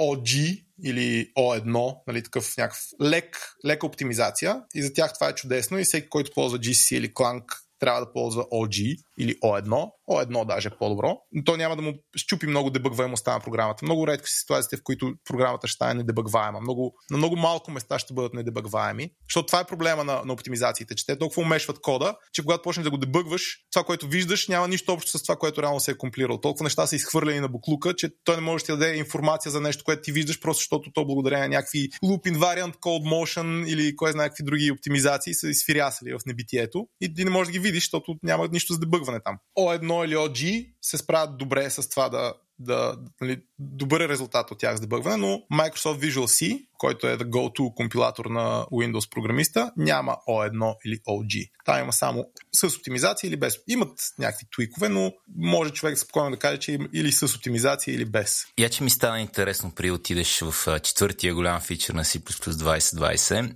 А, едно време, като аз се занимавах, C++ беше езика за Windows. Обаче после Microsoft направих C Sharp и всичко стана .NET. И ми е интересно сега, в днешно време C++ под Windows, някакво много яко ли е или е second class citizen вече? Напротив, C++ под Windows в момента е the firstest class of C++ citizens there is. C++ под Windows в момента, значи споменах за стандартната библиотека, че uh, libc++, LVM, стандартната имплементацията на C++ стандартната библиотека на LVM е най-назад с материала. Microsoft е най-напред с материала. Като стандарт на, на езика, си реч, освен стандартна библиотека, има вече езикови характеристики. Това, което езика трябва да може да прави на language level. Най-напред компилатор, който най-добре поддържа стандарта, всичките изисквания стандарта е Microsoft C++. Той е единствения, който има full C++ 20 support. Значи GCC няма, Clang Hepten няма, GC и Clang горе-долу като language level са сходни като uh, фичери, които поддържат. Много малки разлики тук там и пак GCC води по-скоро. Но Microsoft компилатор в момента е най-напред и най- стандартна библиотека им е най-напред и идеето според мен е най-напред, нали, Visual Studio, но това вече е някакво лично мнение, за което сигурно ще има кой да ме бие. Но обективно може да се каже, че те са най-напред от покрити на стандарта. И от, може би, 6-7 години насам Microsoft много-много стабилно хвърлят усилия в развитие на C++, на техния си C++ компилатор и тяхна си стандартна библиотека, но все пак стабилно усилие и много по-първокласен гражданин на C++ под Windows, колкото беше преди това. Добре, добре. А кой е четвъртия голям фичър в C++ 2020? Четвъртия голям фичър са модулите. А, е тук нещо отново да си нали, за дървени езици. Нормалните езици за програмиране имат модули. Когато човек иска да използва някакъв друг модул, той ще напише import или някои езици ще е include, други ще е require и така нататък. И то ще му даде достъп до някакъв модул, потенциално написан друг човек или просто някакъв модул, който разделя програмата на отделни части. И това работи на language level. Нали, тия функции require, import или в някои случаи include, а не в C++ или C случая. Това, което ще направят е, че най-често ще на language level ще разберат какво има там зад този require или import и ще изкарат някакви символи, достъпни в, в текущия, текущия юнит на, на нашия софтуер. Езика ще знае какви са тия символи, ще има тотална дефиниция на това какво, как ще се вземе, по какъв начин. Примерно публичните неща ще ги покаже, правят нещата няма да ги покаже. Всеки език си има собствени специфики за това нещо. Нормален език. C++, наследено от C, не ползва този начин за, за ползване на, на, на, на библиотеки или на, на, на модули. Начинът да, да ползваш нещо друго, нещо чуждо, нещо, което не е в текущия файл в C++ е с include, .c++ 20 поне. Та, include означава просто вземи там каквото си от другата страна, файла и го третира така, само че съм го изшляпал точно в тази част на, на моя файл. Съответно, един от големите проблеми на C++ е точно тия инклюди до какво водят. Примерно, има такива експерименти, как някой човек инклюдва най-тривиалното нещо в стандартна библиотека, вектор. И това, да кажем, му произвежда програмата от 5 реда, в която пълни някакви неща в някакъв масив. Вектор в случая е масив динамичен, а не вектор от геометрията. Това е в C++. Та, това му води, да кажем, до около 50 000 реда програма, която трябва да бъде компилирана от компилатора в този момент. И голяма част от писането на C++ софтуер е build time оптимизации това да, да, да не позволиш на програмата ти да нарасне от такава степен, да стане толкова голяма плетеница от инклюди и не само инклюди, вече и темплейтите играят там по някакъв начин, инстанцирането на темплейти, но да не направиш програмата да е толкова голяма плетеница от инклюди и темплейти, че билът ти да стане непосилно дълъг. Някакви билд таймове за C++ от часове не са нещо нечувано крайна сметка. Това, между другото, има и положителна страна, която малко хора оценяват. Но първо да видим какво са модулите. Нали? Модулите, които си плюс 20 дава, са точно това, което споменах преди това. Нещо като импорт. Ти да можеш да напишеш импорт, това нещо да парсне някакъв source файл, който си има публични и private символи и той да ти покаже публичните символи там, където трябва. И този source файл, реално това, което импортваш, да не се компилира хиляда пъти, ако хиляда пъти го импортна. Той ще се компилира веднъж, ще се генерират от него символите и ще се пратят там, където трябва. Това е чудесно и това е много правилна посока за развитие. но от а, нещата в C++ 20, които мисля, че си точно на място, са модулите. И все още, за съжаление, предстои да, да се възползват компилаторите по най-добрия възможен начин от тях. Даже това да ги съпортват просто някакъв future proofness, от не само добрите положителни неща, които идват при тях. Нещо друго, което дават модулите, в сравнение с инклюдите, са точно тия макроси, които споменах преди това. Нали, макросите са на в C++ и в C, пак нещо наследено от C, работят нали, на символно ниво. Съответно, макросите нямат скоп. Аз ако дефинирам някакъв макрос някъде, този макрос в целия ми код няма значение къде съм го дефинирал. Няма, е абсолютно дисергарда скоп. Макроса просто казва от този момент нататък това значи това и няма скоп самия макрос. Нали? Като го дефинирам 15 функции out of scope неща по-надолу, макроса си е същия макрос. Мога да го андефна, нали, да кажа вече не значи това. Но един от гаврите, които хората правят с макросите, е да си направят някакви файлове, които са предвидени да се инклюдват по различен начин, да значат различно нещо. Да аз инклюдвам един и същи файл, но заради макросите, които съм дефинирал преди него, понеже инклюдването е еквивалентно на изшляпване на целия код там, заради макросите преди него, той ще значи различни работи. Има някакви интересни гаври с това. Не, няма да ги подкрепям и да казвам, те са хубави, но има много лоша страна тяхна и то е, че аз като инклюдна един файл с различни макроси на две места в C++ програмата си, мога да получа така наречения ODR violation. Айде са. ODR violation означава, че един и същи символ за за, за линкера, нали, за програмата ми, значи различни неща. Примерно, аз мога да кажа на базата на макроси, че името вектор 3 ми има поленца в себе си x, y z, които са флоутове спрямо друг макрос в програмата и мога да кажа, че те са дабали. И сега в един файл има в себе символа вектор 3, който става от 3 флота, в друг файл има вектор 3 ставен от 3 дабала, които са различни по размера, нали? Флот е 4 байта, дабл 8. Искам да ги линкна тия файлове в една и съща програма. И линкера какво прави? Тук какъв символ имаме? А, има символ вектор 3. Тук какъв символ имаме? А, има символ вектор 3. Ами те са едно и също нещо. Аз ще изхвърля един на буклука и ще използвам този, нали, тази дефиниция, която сега видях, на всички други места. И изведнъж моята програма, която а, иска да, да попълни някакъв буфер от вектор от флоутове, примерно получава дабали там и го попълва до половината. Или иска да попълни някакъв вектор от дабали и го попълва отвъд нали, два пъти повече, отколкото е буфера, заради този ODR violation. И макросите са една от основните причини за ODR violations. Нещо, което заради макроси значи различни неща на две места в кода. А пък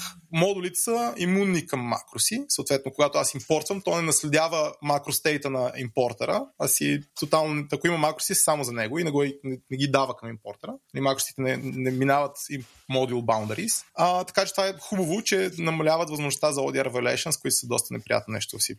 Добре, каза, че инклюдовете имат, имат някакъв, някаква положителна страна, която много малко хора оценяват. Да, и то, значи, няма да се влизаме в гаврите за това как може един и същи инклюд да значи различни неща и ти да го искаш това нещо, но инклюдите правят това, че всеки source файл е самостоятелен понеже единствения начин да, на, да добавям неща към source файла е с include, или да пиша, или да пиша вътре. Това означава, че когато аз компилирам този source файл, не ми е необходимо абсолютно нищо от външния свят, освен текста на тези include. Съответно, компилатора, когато компилира един source файл, той нали, прави текст substitution от тия include, който се произлиза от тях и го компилира. Това означава, че първо това е тривиали паралелизируема задача. Това означава, че към един проект от 1 милион файла, аз хипотетично мога да го пусна на 1 милион ядра и те ще го компилират едновременно. Няма никакви депенденсита реално между тези инклюди. Докато когато имам модули, аз имам нужда от депенденсита. За да мога аз да импорта нещо, то трябва вече да е компилирано. Съответно, в някакви edge кейсове, каквито човек е сравнително лесно да си направи, каквито не е невероятно да съществуват in the wild, а, модулите могат да забавят билд тайма, въпреки че целта е точно обратното нещо. Ако ти имаш система, която е накаканизана от много модули, които депендват един на друг, един начин те да се билднат е sequentially. Първо този, после този, после този, после този. Докато альтернативно, ако те са в инклюди направени тия неща, аз мога всичките сорсове от тази система да ги билдвам паралелно, защото те не депендват на никакъв output от компилатор, само на съществуващ текст. Така че има ситуации, в които реално модулите могат да бъдат performance люн, както би казал Христо Стоичков. Въжи. Добре, това са четирите големи неща в C++ 2020. Надявам се да излезе скоро книга за това да взема да прочита. Но сега имам друг въпрос към тебе. Разкажи ми, разкажи ми как протича живота на един C++ програмист в а, 2023 година. Какво е C++ програмист в днешно време? Кое е хубавото, кое е лошото? Събуждаш къде е радостта? аз какъв голям мъж съм, после отиваш, пишеш 5 реда код, казваш компилира се, отиваш да пиеш бира, защото се компилира 3 часа, връщаш се, пишеш още 5 реда и си тръгваш къщи. Не знам, то как протича живота. Живота е като живота на другите програмисти. Аз не мисля, че има някаква... Като изключим конкретната технология, която човек познава и всичките и гадости, интринсики, специфики, лоши дефолти и така нататък. Тъй ако ти познаваш конкретните специфики на разработката на, на Ruby софтуер или на C-Sharp или на каквото и да е друго, като изключим писането на код, също, не знам. Не мисля, че съм някакъв специален, защото пише на C++ в сравнение с някой, дето пише на скала. Останаха ли хора, които пишат на скала, извинявай? Има, има. Даже има хора, които пишат на CoffeeScript. Наскоро ми попадна един тим, дето пишат CoffeeScript. А, да. Значи от модерните езици това според мен е най-мъртвото. CoffeeScript ли? Да. А, MoonScript, не знам. Той MoonScript никога не тръгна, не, се, не стана достатъчно популярен. Той не тръгна, да, но CoffeeScript става популярен и след това просто крашна. Mm-hmm. Това много ме впечатли. Така е, да. Той Руби напоследък крашва за мое голямо тъга. Тук зависи как гледаш на нещата. Имахме епизод по тази тема. Моята философия е, че неговото... Той винаги е бил относително малък и нишов, просто известно време беше изкуствено надут. Еми, аз пък тук мисля, че е заради... че чисто ще на обстоятелствата. Значи, допреди 5-6 години нещо такова, Руби и Питон бяха горе-долу еднакво мощни и силни това дали пишеш на Ruby или Python беше по-скоро въпрос на вкус и въпрос на екип и така нататък. А, не говоря като езикови характеристики, говоря като а, популярност и, и софтуер, който се пише на тях. Обаче по някаква причина хората, които почнаха да правят модерните AI технологии, математически технологии, се оказаха, според мен по чисто сечение на обстоятелствата, Python G, а не Ruby G. И те направиха много байнинги за Python за техните много мощни а, библиотеки, които бяха написали на други езици. И благодарение на тия байнинги, за да ти бъде лесен човек и да ползваш тези мощности, изведнъж стана много по-добър избор да ползваш Python, отколкото нещо друго. И благодарение на това Python стана много-много по-популярен, отколкото е Ruby. Ако по същото стечение на обстоятелства тези хора не бяха Python G, а Ruby G, сега Ruby ще да е толкова популярен, колкото Python, а Python да е някакъв нишов език, дето абе, има, чувал съм за едно Django нещо, ама не знам кой го ползва в наши дни. Да, това обяснява нали, възхода на Питон. А това, което до някъде обяснява обратното на възхода на Руби напоследък, е, че веба се измести от тая го пишем сервер сайт към мая да го пишем клиент сайт. И по-конкретно аре правим всичко на JavaScript. Направо, че видял се, че няма да избягаме от JavaScript. Така че, нали, едно време сигурност би почнал много неща на Rails, докато в днешно време си кажеш, дали да не го почна на Next или на нещо такова. Това е друга тема. Сега, едно нещо, което със сигурност според мен е много голяма разлика в живота ни си плюс програмист от, например, живота на един теза мруби програмист, ако щеш, е комплекситето. Примерно мен това, което много ме привлече по езици като Python, Ruby, Java, ако щеш, е, че доста по-прост език. Да, прав си, не е мощен език. В смисъл, нали, Turing Complete език е, под не е мощен има пред не ти да изтоцаш максимално перформанса там в някакъв рядък корнер кейс, който ако правиш игра ти е ежедневие, ама ако не правиш игра, рядко се случва. Губиш, губиш там един контрол над перформанса от един момент нататък, но получаваш една семантика, която е много по-лесно да държиш главата си и да сванеш. Защото нали, някои езици са просто много по-прости за работа, отколкото други езици, където има много неща, които трябва да научиш. Ръст за мен и Swift за мен бяха един такъв добър ремайнер, колко по-сложно можеше да бъде програмирането, като правиш логин форми, както каза дългогодишният приятел на шоуто Стилгър. Защото като ползваш дори Ръст или Swift, има много повече комплексити, с което така трябва да се пребориш за да решиш някои проблеми. Но C++ е whole another level. В смисъл, там има комплексности all the way down, колкото искаш. Най-вече има такива места за изненада и лоши дефолти. Неща, които ще те изненадат, че се случват по грешния начин заради това, което си написал, а не, нали, не че просто трябва да го измислиш, ми трябва да знаеш, че въпреки че си го измислил, това, което си измислил е грешно заради спецификите на езика, което е пълно с такива глупости в него. Как минава? Добре, окей. Това тук е добър отговор на този въпрос. Отговор е, че просто трябва да си избираш битките. Има една наивно написана програма на, на C++, тя ти може да пишеш наивно написани програми. Може да пишеш на C++, горе-долу, както пишеш на Java или на C Sharp. Че даже, да, няма да кажа Ruby, но да може да пишеш много такъв четим, изразим и лесен код на C++, защото езика е достатъчно мощен като езикови средства, че ти позволи да пишеш такива higher level абстракции, които не ти дават максималния перформанс. И съответно една наивно написана програма на C++, заради начина по който се менажира паметта там, например, най-вероятно ще е по-бавна от еквивалентно наивно написаната програма на JavaScript. Защото за JavaScript седи един гигантски енджин, писан от е, хиляди хора, който се грижи това програмата ти работи бързо. Все пак целият свят в момента се крета на JavaScript. Той ще направи ще прелокира памет, ще менажира локациите, ще гарбич колектва нещата, когато трябва, ще когато ти алокираш нови и нови работи, той няма да се допитва до операционната система всеки път. Ще ти джитне нещата както си трябва, ще ти оптимизира самия джит оптимизатор а, на базата на това какво се случва, а не на базата на това, което си написал. А, докато в C++ ще случи това, което си написал. Да, има оптимизатор, но той може да прави само коректни оптимизации. Той не може да оптимизира на базата на, корект, на конкретният ти вход. Няма гарбич колектор, няма преалокатор на памет, ти си алокираш паметта. Даже най-хитрумния готин интерфейс до някъде ще се до някаква конкретна локиране на памет, което също ще забави, ако се допита до операционната система не може да ползва commit size. И та, наивно написаната C++ програма ще залагам по-бавно от наивно написаната JavaScript програма. Трябва да изключим boot тайма. Но това е някакъв съвсем друг разговор вече за прелоудинг на интерпретатори.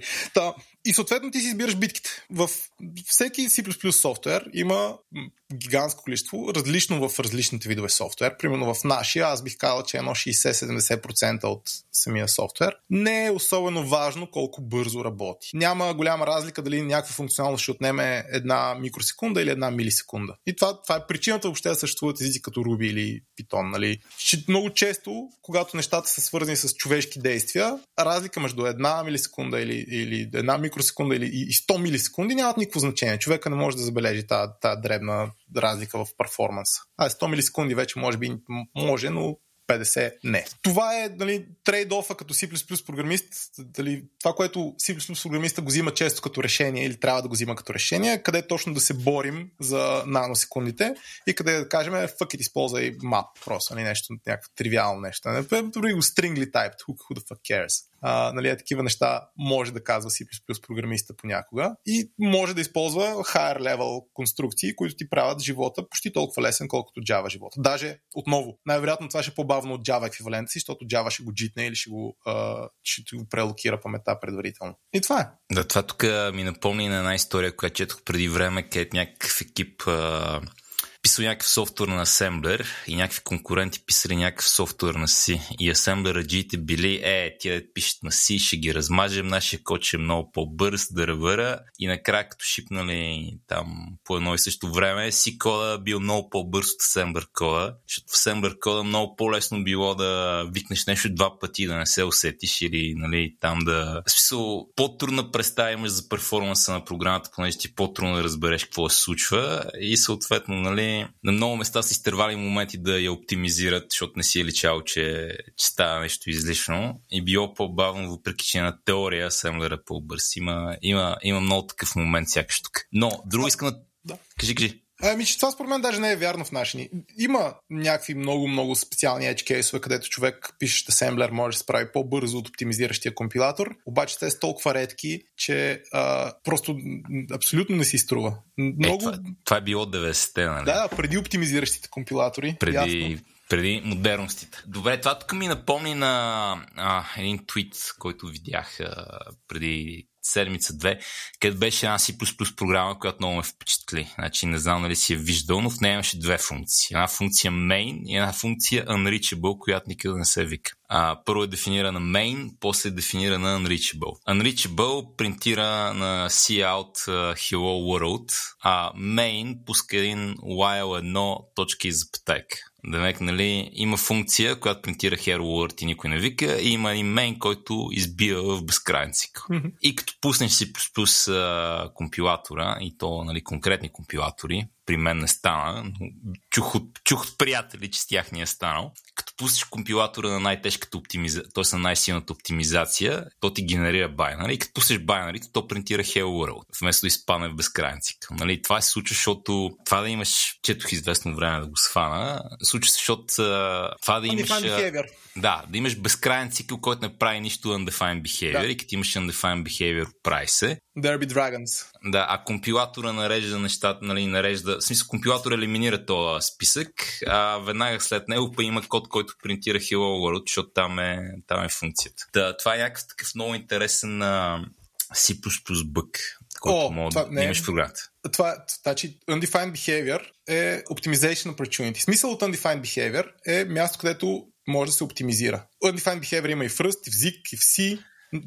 Супер нови и готини езици като ZIG също го имат. Значи не, нещо подобно може да се направи на Rust или на ZIG. Не ми е, не ми е това поинт. Поинтът ми е, че има някакви такива много странни ситуации понякога, където като направиш нещо, което си кажеш, това ще мине така, като го пуснеш става нещо коренно различно, което, нали, примерно смея твърдя, че рядко ще видиш в Ruby или Python, но да. Та въпросът ми е, в живота си плюс програмист, колко често така компилаторът те изненадва по някакъв такъв хубав магически начин, като не си внимателен? Uh, рядко, но не нула, хайде така да кажем. Значи, може би веднъж на няколко месеца, нещо е такова.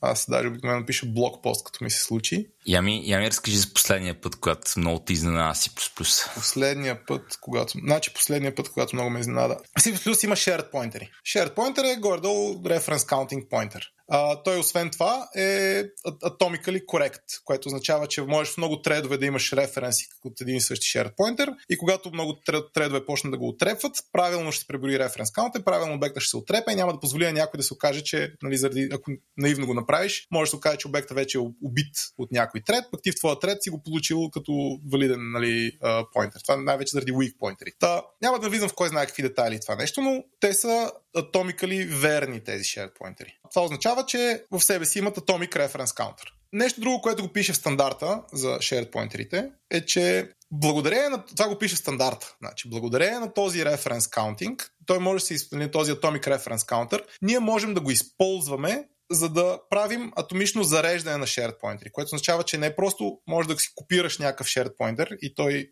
Uh, ще има в много тредове ще има правилен референс каунт, но можеш от един тред, чрез shared memory, да достъпиш shared pointer от друг тред и атомично да го заредиш при тебе. Нали, такъв, uh, да го шернеш се едно при тебе, да го получиш, да, да го копираш или да го, да го заредиш по някакъв начин при тебе. И това не ми беше хрумвало, какво всъщност значи. Не просто четейки това стандарта си казвам, окей, това сигурно е вярно. И това може би е било вярно, когато за първ път са го написали, обаче в последствие еволюцията на shared pointer го задължава един shared pointer да е fat pointer. Значи shared pointer в себе си държи един указател към така наречения контрол блок, който е, има референс каунтинг в себе си, един указател към обекта, който, който го има и в контрол блока. Нали? Ти привидно може да си кажеш, аз не мога ли да го взема обекта от контрол блока, но отговор е не, защото те имат много мощни Type Erasure изисквания SharePoint. Така че ти трябва да държиш два указателя и да станеш дебел, нали? да, да, да, да бъдеш дебел указател. Както де. Но въпросът е, че ако искаш ти да заредиш дебел указател, който вече има две, два, две 64 битви, там, две Word променливи в себе си, от един тред в друг, ти реално не можеш. Нали, има един, това се нарича DCAS, нали, Double Word Compare and Swap ти е необходимо за да го постигнеш. Което архитектурно не се поддържа, поддържа от всички, от повечето съвременни архитектури. Някакви има такива transactional memory, в който можеш да го правиш, но x86 стандартните компютри и ARM просто не го правят. Така че единственият начин да заредиш атомично дебел shared pointer от един тред в друг е да локнеш. Обаче стандарта казва, това трябва да е допустима операция. И съответно, имплементаторите казват, факт, аз няма какво да локна там. Аз или към всеки shared pointer трябва да си добавя някакъв мутек си да го направя още по-дебел и излишно бавно да локвам всеки път, когато го достъпиш, или ще стане много гнусно това да, да стане. И съответно това, което правят в а, всичките реално имплементации на стандартната библиотека на shared pointer, ще имат глобални, все едно лок примитиви, които когато се опиташ да заредиш атомично SharePoint от един тред друг, те локват глобална тред примитива, които съответно могат да свършат, нали? И трябва да се изчакват там. Тъй, че това много ме изненада, когато го разбрах сравнително наскоро и не се бях замислял преди това как работи. Тогава си дадох сметка, че то няма как друг начин да работи. Но се оказва, че като много джурка SharePoint от един тред с друг, използвайки техния вграден механизъм за атомично зареждане, се опираме до глобални локинг примитиви, които са N на брой там, колкото казва, никой няма повече от 10 SharePoint in flight едновременно, нали? нещо е такова, които да ги мести от трет на трет. Така че това, това ме изненада. Препоръчваш ли начинаеш програмисти да почна с този език? Или Не. че има същия ефект, както при Стефан имал там в 10 клас? не само в Стефан 10 клас, това е било Великата отечествена война и тогава C++ даже може би е било близко до дисант избор за първи език. Проблема в нашия ни да почнеш с C++ е, че нали, първо, че е гаден език, който и тогава е било, но тогава просто не е имало толкова много възможности за избор. C++ да почнеш в момента. Ето какво значи да почнеш C++ в момента да учиш. На трета седмица, да кажем, че някакви хора започват да учат C++ и други езици едновременно. Значи на трета седмица JavaScript G-те вече движат картинки в а, браузъра, анимации, не знам си какво си, и шареники, и SVG-та, и като го погледнеш това, което те са направили, и се размекват а, очите от красота. А, PH парите вече си мислят как ще направят CMS, де тотално ще издаде WordPress на трета седмица. на трета седмица, тия, които учат C++, Абе, сега дайте да изследваме начин 1353 да изпишеме 17 в терминала. Просто значи, екосистемата на C++ и, и, и всичките му характеристики като език го правят с много голям, много бавен такъв прогрес. Постигаш поне привидно бавен. Хайде, аз познанията, които са придобили хората за тия три седмици, може би са сходни като обем, но факта, че едните могат да правят много повече, би било огромен motivation killer за тия, които могат да правят много по-малко. Той, който гледа вече как WordPress умира и как се движат ширениките в браузъра, ще бъде много, много демотивиран от това, че той вече може да изпише и 18 в терминала, а не само 17. Нали? Въпреки, че е прибил много познания, за да го изпише това 18 в терминала пак той ще бъде ужасно демотивиран от красотите, които другите постигат. Благодарение на това, че ползват езици от по-високо ниво, че ползват някакви пакетч менеджери, че ползват готови библиотеки, че това е лесно на другите езици благодарение на пакетч менеджерите, че имат готова платформа с графика в себе си, като браузъра, например, а, че имат готов начин да, да произвеждат нещо в а, примерно, потребителски интерфейс, бутончета и такива работи. C++ всичките неща ги няма на готово. Не са част от стандартната библиотека. Да, C++ няма стандартна библиотека за нетворкинг, пък ама ли за графика. И съответно много голяма, много, много време трябва да мине преди начинаещия C++ програмист да почне да прави някакви шаренийки и красотийки което за начинаещ принципно програмист, според мен би било гигантски убивач на мотивация. Mm. И това според мен е причина номер едно да не се учи C++ като първи език. Нали, има много други причини, които са също важни, за това колко ужасен е той сам по себе си като език, колко голям learning curve и така нататък, и така нататък. Но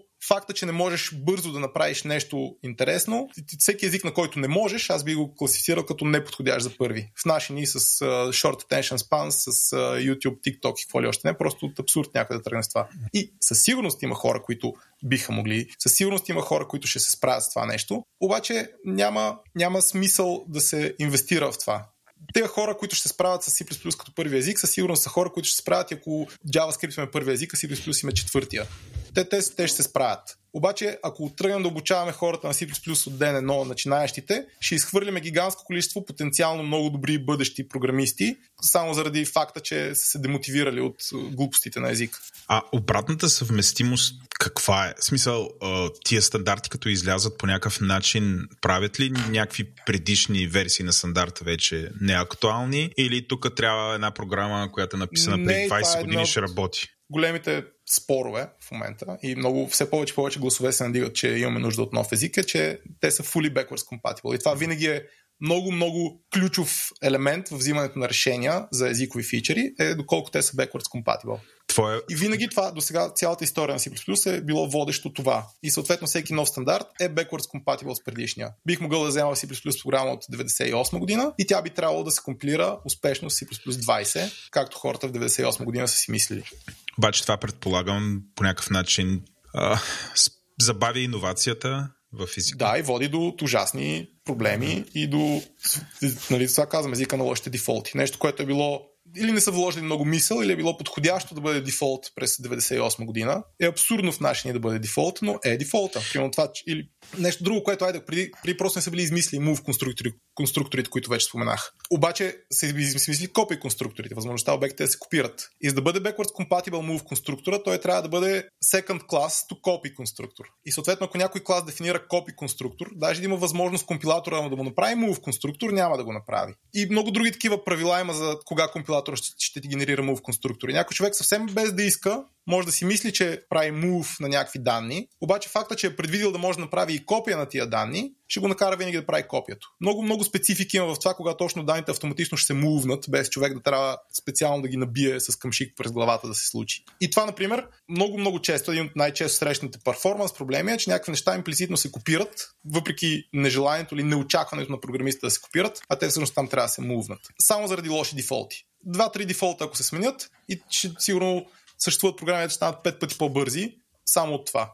И в наши дни има голямо вече все повече и повече гласове се надигат това, абе дайте да направим incompatible стандарт. Твоя глас и... на къде е? Да, да, да правим incompatible стандарт. Mm-hmm. Това за мен е един такъв много философски въпрос, който на много места наблюдавам. Имахме го и в Руи. Най-така яките години на Rail специално бяха годините, когато всички бяха ембрейснали culture of brokenness. Ага. Там, про- просто като минеш от Rails 2.1 към 2.2 и не дай си Боже от 2.3 към 3.0, всичко се чупи и трябва да си оправиш целия код. Обаче това бяха годините, в които фреймворка най-много дръпна. В смисъл така превърна се от тук ще си разваля метафорите от Поше в Ферари. Да, знам. Нали. И после, после нали, хората бяха хора, чакайте, спрете, тук търкаляме големи системи, написани на тия неща, не мога постоянно всичко ни се чупи, дай да имаме backwards compatibility, дай тук внимателно да променяме нещата и нещата се забавят. В смисъл, иновацията започва да става бавна и всичко яко започва да влиза като second class citizen на mm-hmm. фона на старото нещо, което е работил и сега не мога пипнеш. И това, това е един цикъл, през който всичко минава в интерес на истината ми се струва. Нали? Всички започват с да чупим и минават на... Е, C++, да, през 80-те са били години, да, през 80-те е било дай да чупим.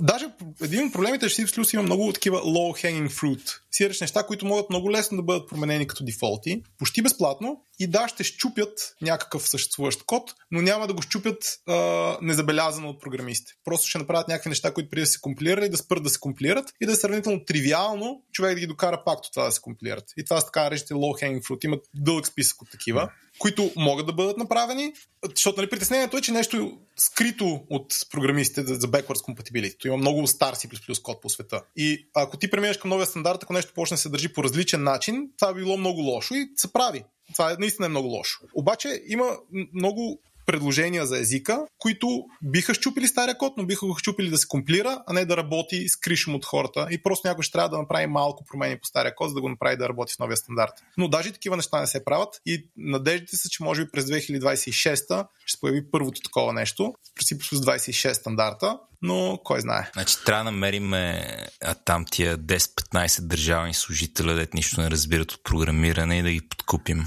Да ги почерпим с нещо. Да. За следващия, за следващия конгрес във Варна. във Варна може да ходим да ги набием даже. Не, бе, не, не, в нашия подкаст не само черпим хората. Не бием хора. Добре, Боби, това звучи като супер голям проблем. Той в топ 3 на проблемите ти, които ти имаш с C++ ли е? Или има а, някакви още три, още по-големи спрямо? Аз съм толкова отдавна пише на това нещо, че някакви неща са ми станали втора природа и някакви неща виждам на код ревюта, примерно, които не съвсем ясно как е станала тази грешка, съвсем разбираемо. Но просто понеже са ми станали втора природа, аз забелязвам някакви такива неща. И както всеки, който е писал много-много време на C++, вече е научил голямо количество а, дреболи и такива изненадващи титбици за езика, които са изненадващи места за bad performance. Така че лично на мен това не ми е в най-най-критичните проблеми. Добре, штрихирай ги трите, в смисъл без да влизаме в мегатела, поне да ги изредиме хората да знаят. Примерно, кои са, сега ще използвам на Стефан терминологията, кои са трите, може би, най-големи мотики, които могат да стъпят. Или това, което ще ги дразни и така нататък. О, ако някой друг сега трябва да започва да се занимава с C++, кои са най-големите mm, мотики? Mm. Е, мотика номер едно според мен е, че няма стандартна билд система. Има нещо, което е близко до това. Да, може би това прекалявам да го казвам, че е мотика номер едно. Беше мотика номер едно, но в наши ни вече имаме де-факто стандарт, който не е... пак. C++... Как, се, как се казва де-факто стандарта? CMake. Но Прекалявам даже да го наричам де-факто стандарт. Все още си Make може би има да кажем 40% пазарен дял от билд системите и всички други имат много по-малко от 40, но просто те са хиляда другите. Нали? Затова де-факто стандарт е 40% adoption. Нали? Това е в C++ де-факто стандарт. Защото, тъй като е много стар език, когато преди да има такива неща и никога не са адоптвали подобни работи в стандарта, много неща, които ги взимаме на готово в съвременните езици, package менеджери, билд системи и подобни неща, в C++ не съществуват или по-точно не съществуват стандартни, следователно съществуват хиляди альтернативи. И това е факта, че исторически съществуват много альтернативи. Някои альтернативи вече не съществуват, не се поддържат и така нататък. Но ако аз искам да напиша на ръст в наши а, или на JavaScript и искам да използвам някакъв готов софтуер от някой друг, open source софтуер от някой друг, аз знам какво направя. Cargo или NPM и готово, вече го имам. А, в C++ не, може би той ще по късмет ще ползва също нещо, което аз ползвам и тогава ще мога да направя нещо близко до Cargo или NPM, макар и не съвсем, но ако ползва нещо различно, изведнъж почне ми става тъжен живота. Аз трябва да му анализирам неговия билд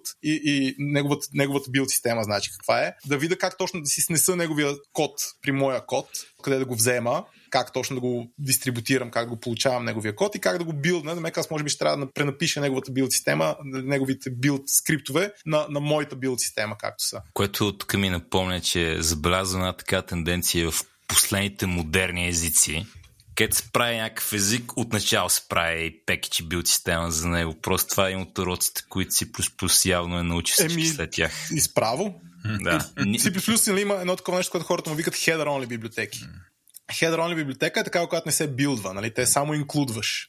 И така проблема е, че си бил по-бавно, когато само инклюдваш, но когато само инклюдваш, единствената ти грижа е да вземеш тия хедери и да си ги пляснеш някъде да са достъпни в твоята кодова база.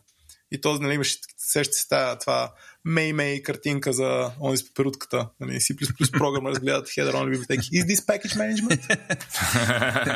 Добре, това е мотика номер едно, тя боли. Да. Мотика номер две. Мотика номер две е, че това не знам дали го като част нали, не е някакъв част мотика едно е, че стандартната библиотека е сравнително бедна. Че ако ти нямаш достъп до third party библиотеки, ти не можеш да правиш нетворкинг, не можеш да правиш графика, не можеш да правиш а, потребителски интерфейс, нали, никакъв GUI. Имаш някакви алгоритми като цяло в стандартната библиотека и контейнери и такива работи. Нищо по-фенси от това. Много е тънка в сравнение с стандартни библиотеки на други езици. Така че това може би е част от мотика едно. И че трудно ти е да, да, да придобиеш възможността да правиш нещо по-фенси по някакъв начин ако трябва да кажа някаква мотика номер две по-сериозна е, че много е лесно. Има гигантско количество заради тия bad дефолти и така нататък. Добре, това може би даже може да се мери с мотика номер едно. Заради тия bad дефолти е много лесно, ако не познаваш езика много добре, ако не си вложил години от живота си да се занимаваш този език, е много лесно да направиш някаква глупост. И не говоря за глупост, която ще крашне. Не говоря за, за глупост, която ще ти направи програмата невярна или бъгава или крашваща или нещо такова. Говоря за глупост, която ще направи програмата излишно много по-бавна, отколкото ако беше написал същата програма на друг език. Просто много е лесно, много места може човек да направи неволни бавности. Понякога някакви грандиозно бавни неволни, неволни бавности. И единствен начин това да се избегне на C++ е с години вложени в учене. Нали, в, не в учене, и в опит. Просто да можеш да забелязваш тия бавности в момента, в който ги видиш, да ги очакваш къде могат да се появят. Така че човек ще научи C++ не е много трудно, особено ако има опит с други езици, но много трудно ще придобие нюха и опита да вижда бавностите, когато трябва, а не неволно да ги напише или неволно да ги създаде и така нататък, и да ги пропусне по някакъв начин. Така че, да, реално смисъл на C++ е да пишем бърз код. Единственият смисъл, единствената причина някой да избере C++ в нашия е когато иска да цоца хардуера, иска да постигне абсолютния максимум. Цоца хардуер. Любим термин. Добре, това е, това е две. Три. Три. Тук работим абсолютно да откажем всички хора. Значи, а, който е докарал до тук да подкаста. Имам чувство, че ако като кажеш три, ти самия като осъзнаеш с какво си се забъркал и ти ще се откажеш от C++, ще кажеш, ай си ходим, да. Три е нещо, което е вярно и за ръст до голяма степен, нали, потенциалния C++ килър, но пък не е вярно за Swift, което нали, не е баш C++ килър, но има някакви такива а, посоки на там. И то е build times. Значи, споменахме как модулите се борят да се преборят, нали, да, да помогнат build times, но факт е, че C++ се билдва бавно. Езика дава много-много неща. Много, Дай пример. Много... Примерно вие като билдвате вашия софтуер, колко време отнема? В нашия софтуер съм вложил много усилия да не отнема много време, но не и пак, мога да вложа и повече. Кажи, кажи с минути, часове, защото нали, много малко са такива субективни понятия. Еми да, знам, ние го билдваме на около на 60 ядра. Нашия софтуер от full rebuild няма около 10 минути. Значи на едно ядро би отне около 600 минути. Да. 10 часа. Да. Респект. Сега, това не е точно помножение, защото има някои неща, които се изчакват. Нали? Не е точно едно към едно мапинг, но горе-долу нещо в да. този. Сега ние ползваме инкрементални билдове, естествено. То не е практично да ребилдваш всеки път. Нали? Инкременталният билд ти помага да билднеш само това, което трябва и така нататък и така нататък. Но Ръст има същия проблем. Просто сложни езици, компилатора трябва да върши много работа, оптимизатора трябва да върши много работа и се билдат бавно. Но най-вече компилатора. Компилатора е основният ботълнек в C++ и в ръст компилациите. Експресивността на тези езици просто прави компилирането много бавно. А C++ допълнително, че просто то е а, нали, какво беше някакво математически, е доказано, че C++ не може да, да бъде...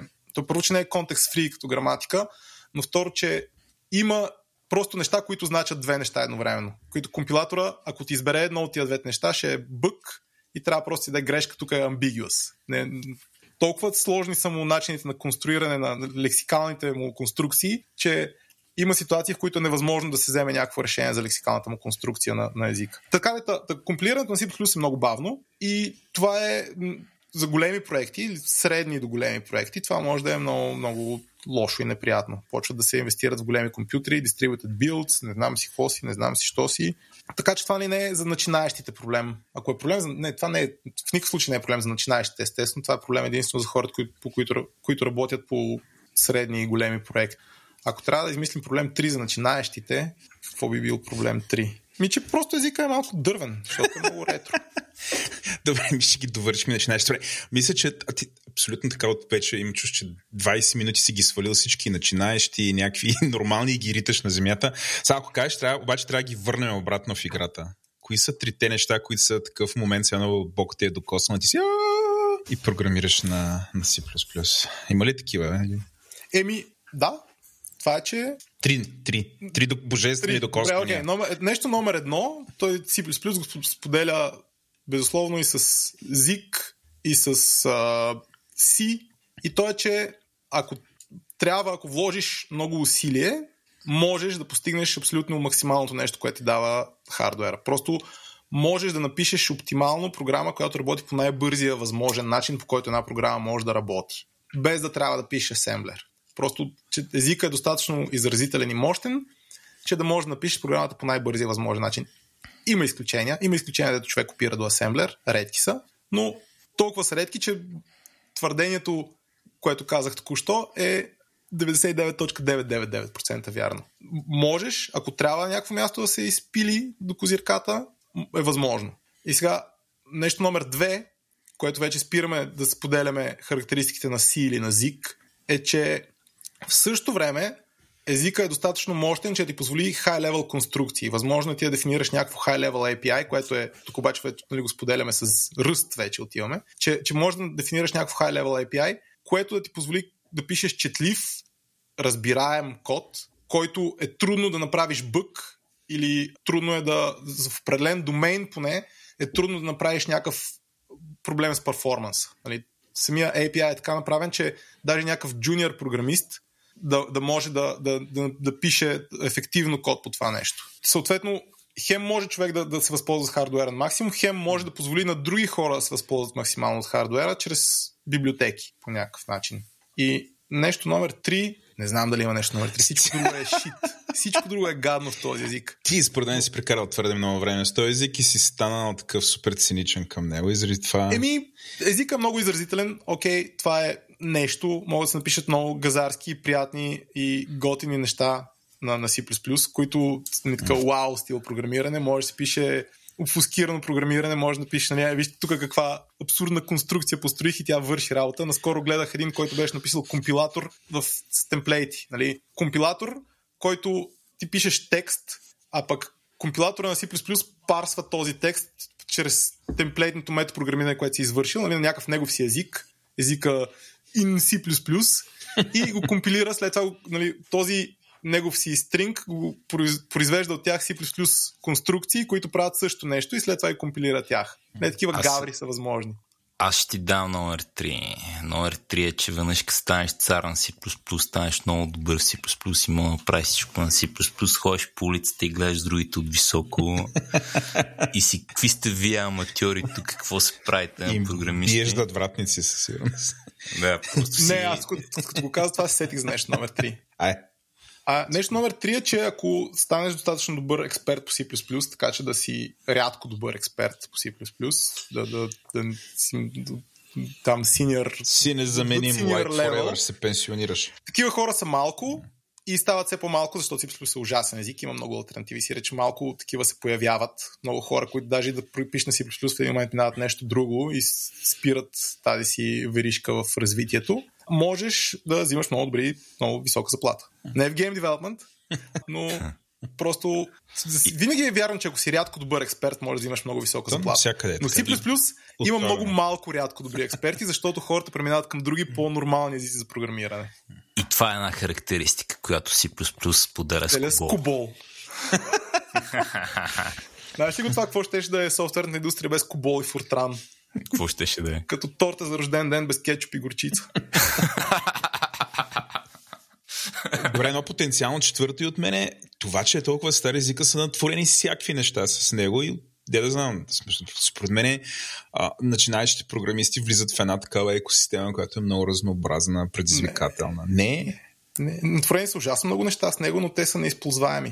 значи, дали работят, мога ги компилирам. 2011 година така. е абсурдно неидиоматично. Ти просто като API да го ползваш в наши дни, няма смисъл. Ако не е барвано от 2011 до сега, е непрактично гнусно, гнусен API има софтуера, който е писан тогава. Mm. Той може да прави много готини неща и те продължават да са готини, но ти не можеш да се възползваш от тях като програмист, може би само като юзер на този софтуер. Ако софтуер е писан след 2011, може би, но отново се вкарваш или е апдейтван след 2011, е не е излишно да е писан изцяло тогава.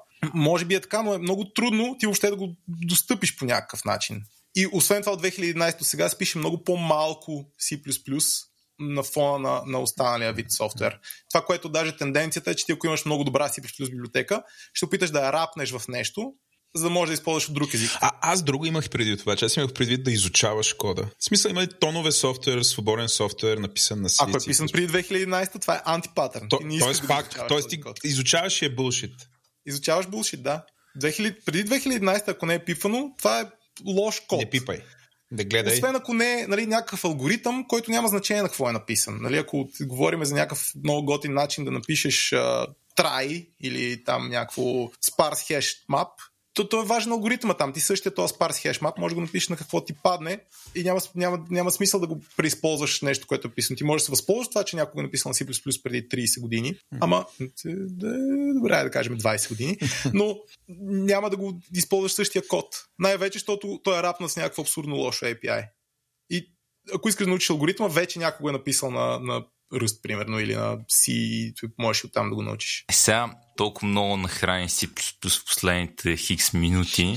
А, хикс часове. А, хикс часове даже, че човек би си казал, то тук е потенциален ръстаджия. Обаче, обаче изрази, изрази така неодобрение към ръст. Даже го избегнал списък там с готените неща. Каза зик, примерно, ама не каза, не каза ръст. Да. Що не харесваш ръст? Що, що не минеш просто на ръст? Ръст е, както казах много пъти, добър език. Приятен, чудесен. Ако бях сега на 18 години, може би щях съм ръстаджия. Нещата, които не ми харесват в ръст, се делят на три групи. Първата група са неща, които според мен са лошо взети решения в ръст.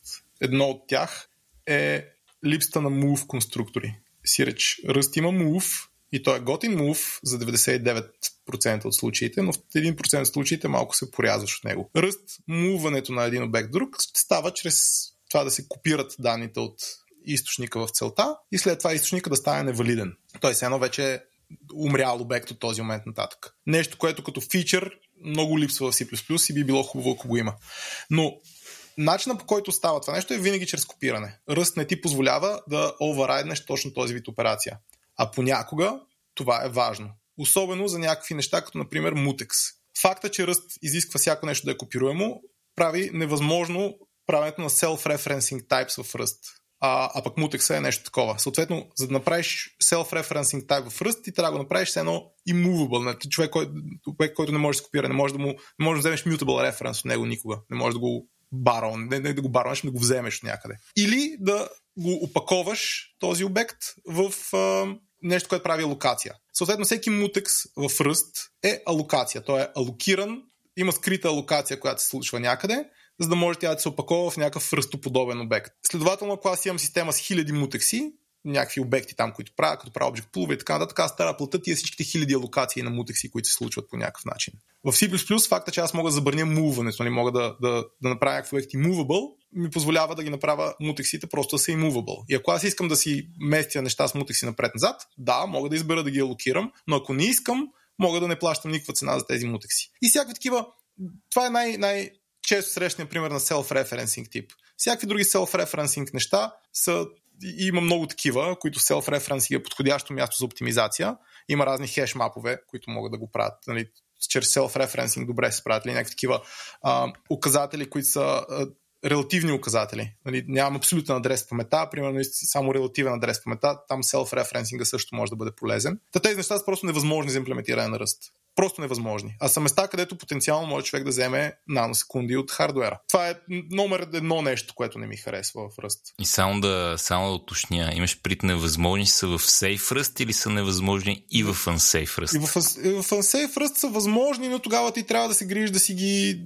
Не, в Unsafe Rust трябва да се грижи да... Какво, как би си направил това в Unsafe Rust в момента? Сега... Не, невъзможно си Unsafe Rust. Просто не може. Ти, ти не можеш да забраниш муването. Нещо даже и в Unsafe Rust. Не, няма а, а, ти даже нямаше изгода, даже да беше възможно да го направиш в Unsafe Rust, ти нямаш никаква изгода за това нещо, защото ти искаш мутексите, примерно да се ползва Safe Rust, ти искаш кода, който човек пише с мутекси да е safe, а не, абе, тук искаш сега да правиш локинг примитиви, трябва да си сейф, съжалявам. А, не искаш да правиш мултитрейдинг, ами не можеш само сейф мултитрейдинг, не, не фла. И конкретно за това, за, за move конструкването, не, не може. Не може да се направи unsafe rust, да го забраниш. Може да си го митигираш, нали, да направиш това, че си го мувнал, да не те пореже толкова много, ако е някакъв self-referencing тип, обаче това може си в safe rust да го направиш. Но пак това са някакви допълнителни операции, които трябва да вършиш. Примерно за мутекса са невъзможни, защото той е някакъв скрит, такъв uh, OS level примитива, а не library level примитива. Добре, това е номер едно. Кои са номер 2 и 3? Не, това е категория едно. Са неща, които са невъзможни. Нали, ръст, за да бъде сейф, е не, не само липса на move конструктори, ами, например, бокс обекта, както работи. И, нали, ай, са, цялата идея на ръст, когато пишеш safe код, е да имаш single mutable reference. Има отново много примери за това как ти можеш да спечелиш перформанс, ако имаш multiple mutable references. Ти това вече можеш да го направиш в Unsafe Rust и те го правят нон-стоп, за да могат да имат какъвто и да е перформанс. Обаче факта, че те нямат доверие на програмистите да се справят с това нещо, а, а, то не е невъзможно. Мисля, че не е невъзможно да се дизайна език, който може да ти позволи multiple mutable references и също време ти гарантира доволно сейфтито, което Rust ти гарантира. Сега има специфики, които трябва да се вкарат там, като а, даже по-скоро нещо, което е необходимо за това нещо е dependent typing, което бе вкарва в категория две от нещата, които ми харесват в Rust и то е неща, които липсват, които просто не, не им е хрумнало да добавят в езика, а би било хубаво, ако в нашия човек прави high level език за low level програмиране, а да ги вкара. Те имат някакъв dependent typing на база на това, че ти можеш да, да, да дадеш някакви променливи, които типа им да съдържа техния все едно lifetime scope, нали, да, да, си, да кажеш, че тези две неща споделят lifetime и на базата на това компилатора ти го да, да реши дали ще, ще, да ти даде грешка, ако случайно не не, това не е вярно за тях. Но един по-мощен dependent type механизъм би могъл да ни даде много повече възможности за оптимизация.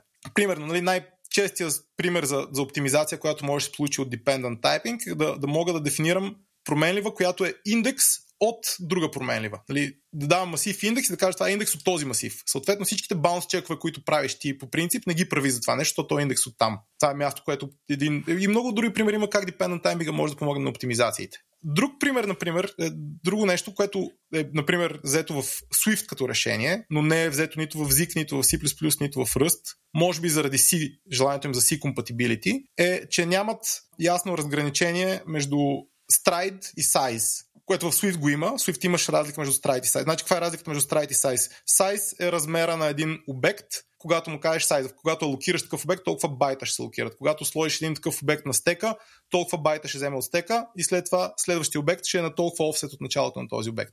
А, това е size. Нали? Колко байта ти трябва за този обект. Страйт на пръв поглед е също. Страйт означава на какво разстояние, ако направя масив, трябва да са два такива обекта един от друг. И на пръв поглед тези две неща са абсолютно еквивалентни и често тези две стоености са едно и също нещо. Но когато влезем в някакви по-лоу левел неща, като примерно SIMD, SIMD инструкции или вектор, векторни инструкции, те имат нуждата от специален алайнмент на данните си, за да работят правилно. Съответно, аз мога да имам някакъв обект, който, например, е ставам 3 флоута, примерно 3 измерен вектор, геометричен вектор. 3 флоута са 12 байта. Обаче, за да могат да ми работят симите инструкции върху тях, аз искам те да са алайнати, си реч, това никога да не седи на адрес, който не е кратен, например, на 32 байта. И въпреки, че имам 12 байта, аз искам всеки, всеки всяка така променлива да е алайната на 32. Така, сега, това означава, че страйда има 32. Ако направя масив от такива флоутове, за да ми спазят това изискване, те трябва да са на, на 32 байта един от друг. Имам падинг между, от, нали, неизползвана памет между тях. Обаче сайза не е 32, сайза е 12.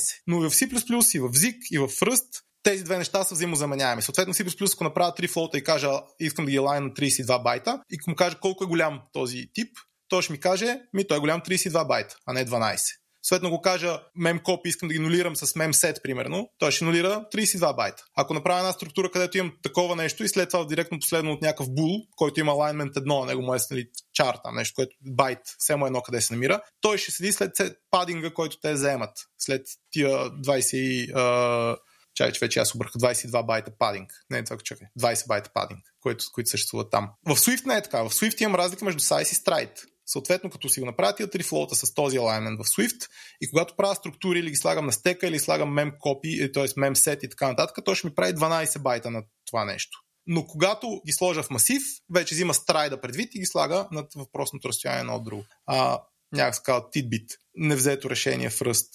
Ти много такива други дреболийки има, които ме дразни, че в ръст не са ги взели, като кастовете, не, че няма имплицитно кастващи се типове. Нещо, което отново го има в Swift а, и го има и в ZIG, тия акумулатор типовете. Дали, правя си, искам да събирам много байтове от някъде, искам някакви еднобайтови 8 да събирам някъде. В ръст ще продрискам от кастове, като пише някакъв алгоритъм заради акумулатор типовете, защото не мога, не мога да имам имплицитни кастове никога. В някакъв по-хитър, в по-хитра ситуация, аз мога да кажа този тип акумулатор, всичко, което е по-малко от него, просто му прави имплицитен каст нагоре. И кода става по-четим и не, не, не, е пълен с глупости. Това е, нали, липсващи неща в ръст ме дразнят също. Които липсват и в C++, нали, аз не казвам, че това го прави по-лошо, но просто факта, че не са ги направили, ми е някакво такова. Викаш, нали, в C++... А... В C++ всичко е имплицитен каст, така че няма проблеми. И, и, и при C++ така е, така е станало, сега не мога да се оправи, но да. в ръст се изтървара и страхотна да, възможност. точно така. А и в C++ има имплицитни кастове и поне там понякога има смисъл човек се възползва от това нещо. Помня и нещо номер 3, което ме дразни в Ръст, е малко политически некоректно, обаче имат ужасно комюнити. Значи, ръстаджиите са някакви self-righteous а, такива богове на Вселената, според които ръст е единственото, сигурно има изключения, но като четеш какво пишат и къде го пишат и къде участват, ръст е единствения смислен език в Вселената. Всичко трябва да бъде пренаписано на ръст и като имаш някакъв проблем, който не е ръст, те ти казват, единственото решение на този проблем е да бъде написано на ръст. И затова, нали, като цяло това комьюнити, което се е изградило и поне това, което виждам от това комьюнити е доста дразнещо. Аз поне знам, че C++ е гаден, пише на C++ и казвам, не дейте, цялото това нещо е едно говно. Ръстаджите ми много ме дразнат с това колко са, как расте единственото перфектно нещо в Вселената. Не знам, аз когато започвах да, когато учих C++ преди много време, C++ комьюнито беше по същия начин. О, възможно е, да.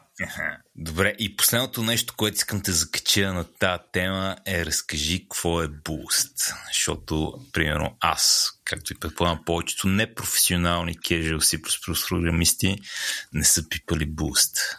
Ами, повечето професионални non-casual C++ програмисти го избягват. А Boost, какво е Boost? Boost е колекция от библиотеки, които са, грубо казано, независими, но всъщност имат доста зависимости помежду си. Нещо като разширение на стандартната библиотека. Boost дава някакви неща, които ги няма на готово в стандартната библиотека и също така исторически Boost е източник на много неща, които в последствие са влезли в стандартната библиотека. Значи има доста библиотеки, които са адопнати от външния свят и са станали част от C++ стандарта нов пример за това е FMT, която не е част от Boost. Просто някакъв човек почва да прави библиотека за стринг форматиране и толкова много му се кефят, че вече плюс 20 това е стандарта за стринг форматиране. Open source библиотеката просто я вкарват като част от стандарта. Не като интерфейс сега вече, имплементацията, или някой ще пулне директно неговата библиотека или ще я реимплементира, се тая. Та Boost е много популярен източник на такива. Повечето неща, които са си намерили път в стандартната библиотека от C++ в последните години, са реално буст библиотеки, които са се харесали, са станали популярни и са служили за нещо като тест бет на това дали този интерфейс и тази функционалност въобще е смислена и популярна и готина и така нататък. Shared Pointer, който споменах, даже българин автора Петър Димов е писал Shared Pointer в Boost и Shared Pointer става The Shared Pointer в C++ стандарта. Така че това, това е едно от положителните неща на Boost, е това, че е, реално там много неща влизат в стандарта. Това, това е майката на, на C++ библиотеките. Обаче, едно голямо обаче, това е готино ли за Boost? Има много полезни и хубави функционалности там. Основният е недостатъци обаче и те не са малки. Точно затова, примерно, аз избягвам Boost и ползвам го много ограничено, по много специфичен начин. Примерно, нетворкинг библиотеката, която има там ASIO, е нещо, което ползвам, но аз я пакетирам, изолирам и я пъхам възможно най-далеч от всичко по някакъв друг. Не, не си я пъхам просто в кода, ами я опаковам и скривам от всичко останало и нищо друго не ползвам от Boost. А, е, че първо, че имат много голями интердепенденсите. Уж са независими, но реално всяка библиотека депендва на много други. И ти си мислиш, че вкарваш едно нещо, а всъщност вкарваш 50 други неща. И това може би не е толкова голям проблем. Всичките NPM са свикнали там да има 100 мегабайта булшит някъде да живеят и нищо да не правят. По-големия проблем е, че трябва да внимаваш много какво и защо взимаш от Boost. Boost не е едно нещо, пише се от много различни хора. Всяка, всяка отделна подбиблиотека на Boost има собствени ментейнери, а не и, и те не са по някакъв начин синхронизирани и, и да имат някакъв общ вижен за това как се развива. Всеки ментейнер си движи неговата библиотека както намери за добре. И някои неща са влезли в Boost и са тотални глупости, както има прекрасни неща там. А, някои неща не се поддържат много време, някои неща са тръгнали в някаква съвсем абсурдна посока на развитие и а, някои неща се компилират баснословно бавно. Значи ASIO. ASIO е чудесна библиотека за, интер, нали, за, за нетворкинг, за TCP, за UDP, за, за какво ли още не, за HTTP даже, от гледна точка на функционалности и вярност и производителност. И затова я ползвам. Обаче, като файла, в който аз съм инклюднал ASIO, който съм го опаковал, който е един единствен файл, този файл сам по себе се билда 20 секунди. 20 секунди му отнема на компилатора да го генерира това нещо. Вкарвайки ASIO в кода си един човек, той вкарва няколко милиона реда код в този файл и компилатора съответно се задъхва. И то не са прости редове, защото няколко милиона ред, реда код могат да се компилират и за една секунда, ако са простички, но специално ASIO е нещо, което съдържа много темплейти, много инстанциации, турмози компилатора по всички възможни начини, за да постигне този перформанс по някакъв физибъл начин за сам човек-програмист, но в крайна сметка се било 20 секунди. Boost не е нещо, което човек просто може да вземе и да ползва е така на готово в, хоби проекта, естествено, но ако искаш да го ползваш в продъкшн, трябва да си много внимателен първо за build times и второ въобще за, за може би само за build times. Boost има много гаври. Има една библиотека, която много обичам да дам за пример като гавра, която е Boost Spirit. Boost Spirit е библиотека, която е парсер генератор, compile time парсер генератор. Това е ти да можеш да опишеш някакъв парсер, единствено чрез compile time единици. Имат си такъв DSL, който компилатора го превръща в каквото трябва в, за парсер генериране. И това звучи може би много готино, но първо, че това нещо се билдва отново баснословно дълго време. В смисъл, че това ще дигне компила... компилацията на един файл до десетките секунди, който го ползваш. И второ, че грешките, които получаваш, по време, го направиш някакво нещо, което е компилационна грешка и което трябва да бъде компилационна грешка, са нереално нечетими и не, не, неизползваеми по някакъв начин. Всички тия причини правят буст не винаги много добър избор. Понякога за някаква проста функционалност изведнъж ще се дигне билд тайма грандиозно много. Има много полезни библиотеки от Boost, които са полезни като идея, но си струва човек, понеже са полезни като идея, но не е задължително трудни за имплементация, струва човек даже да ги реимплементира или да потърси альтернативни е, имплементации на същата тази идея, които няма да се билват толкова дълго време и няма да му вкарва толкова гигантско dependency. Аз даже имам една такава колекция от библиотеки, е, която съм кръстил itlib, iBobs Template Library, която почти всяко нещо в нея е реимплементация на нещо от Boost. Но първо, че се билдва 10 пъти по-бързо и второ, че няма никакви депенденси към, към външния свят. И това е нещо, което ползваме, например, и в Vue.ray. Не ползваме Boost. Само единствено Facile ползваме Boost защото това е било прекалено голямо сила да имплементираш толкова мощна и гигантска нетворк библиотека. Мисля, че разбрах. Мисля, че си поговорихме добре за C++, а, и сега искам да навигирам към една от причините ти си ползва C++ исторически и едно от нещата, които, за които искам да си поговорим с тебе малко, което е Game Development. Значи, нали, моята кариера в програмирането също започна с Game Development, да ме като бях там на 8-9 написах змията на Basic, което беше игра. И после четох Нехе в училище, четох, четох, направих някакви неща и стигнах до мъдрия извод да не правя игри, аз стана програмист на логин форми за себе си и изтървах целият този интересен свят от правене на игри, а, който изглеждаше супер интересно. Примерно, твърде рано в живота си разбрах какво е квартирнион. А, нали, което силно казано разбрах, но разбрах колкото да си завъртя там анимациите. Искам за нашите слушатели така да разкажеш малко какво е да правиш игра, какво е якото на това да правиш игра, какво е гадното на това да правиш игра и въобще, нали, как, как, как мислиш за това? Ами, за мен поне, и това е, може би, доста лично възприятие на нещата, правенето на игри е много готино съвсем съзнателно взимах по-ниска заплата толкова дълги години а, като програмист на игри и тогава знаех, че със същия опит мога да взимам по-висока заплата, но просто е много навременно rewarding и challenging, нали, предизвикателно и rewarding, как е на български, нали, награждаващо, нещо такова. А, защото, и сега, за да уточня, аз като програмист на игри в, в кариерата си съм работил предимно като писач на енджини, което е нещо като платформата, върху която се изгражда някаква игра. Фреймворка за игри. Фреймворка за игри, горе-долу, да. А, и по-малко като писач на, нали, на end-user кода на игрите, примерно геймплей или някакви конкретни механики в някаква дадена игра. Това много по-малко съм участвал в такива неща. Играта и сега фреймворк, ти каза фреймворк, аз казвам платформа. Защото целта на енджина е точно да бъде нещо като платформа. И като всяка платформа, гейм енджина е нещо, което има много голяма повърхност си рече, Game Engine трябва да може да прави почти всичко, което една платформа може да прави и то по някакъв, и то по някакъв смислен и оптимален начин, защото пак говорим за игра. Нали? Играта най-важното е да работи максимално бързо. Та, съответно, ако някой човек пише някакъв вид софтуер, той може да се характеризира с повърхност и той е колко различни технологии, колко различни все едно лъча на развитие на софтуерна технология му се налага да ползва там. Има проекти, които се ползват предимно една технология, един лъч, имат много малка повърхност. Примерно, те може да са много сложни, но това не значи, че имат голяма повърхност. Примерно, ако пиша изкуствен интелект, може би това е много сложно, но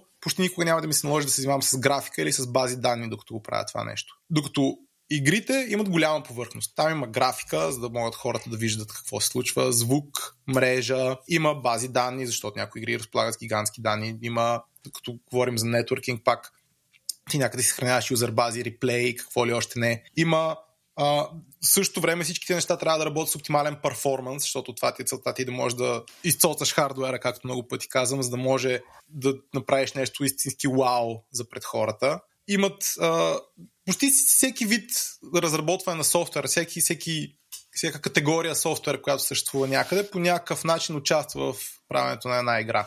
Сега не е задължително във всяка, Ясно е, че за змията нямам нужда от а, бази данни, но в повечето случаи енджина се стреми ти позволи всички тия неща да можеш да ги правиш заедно.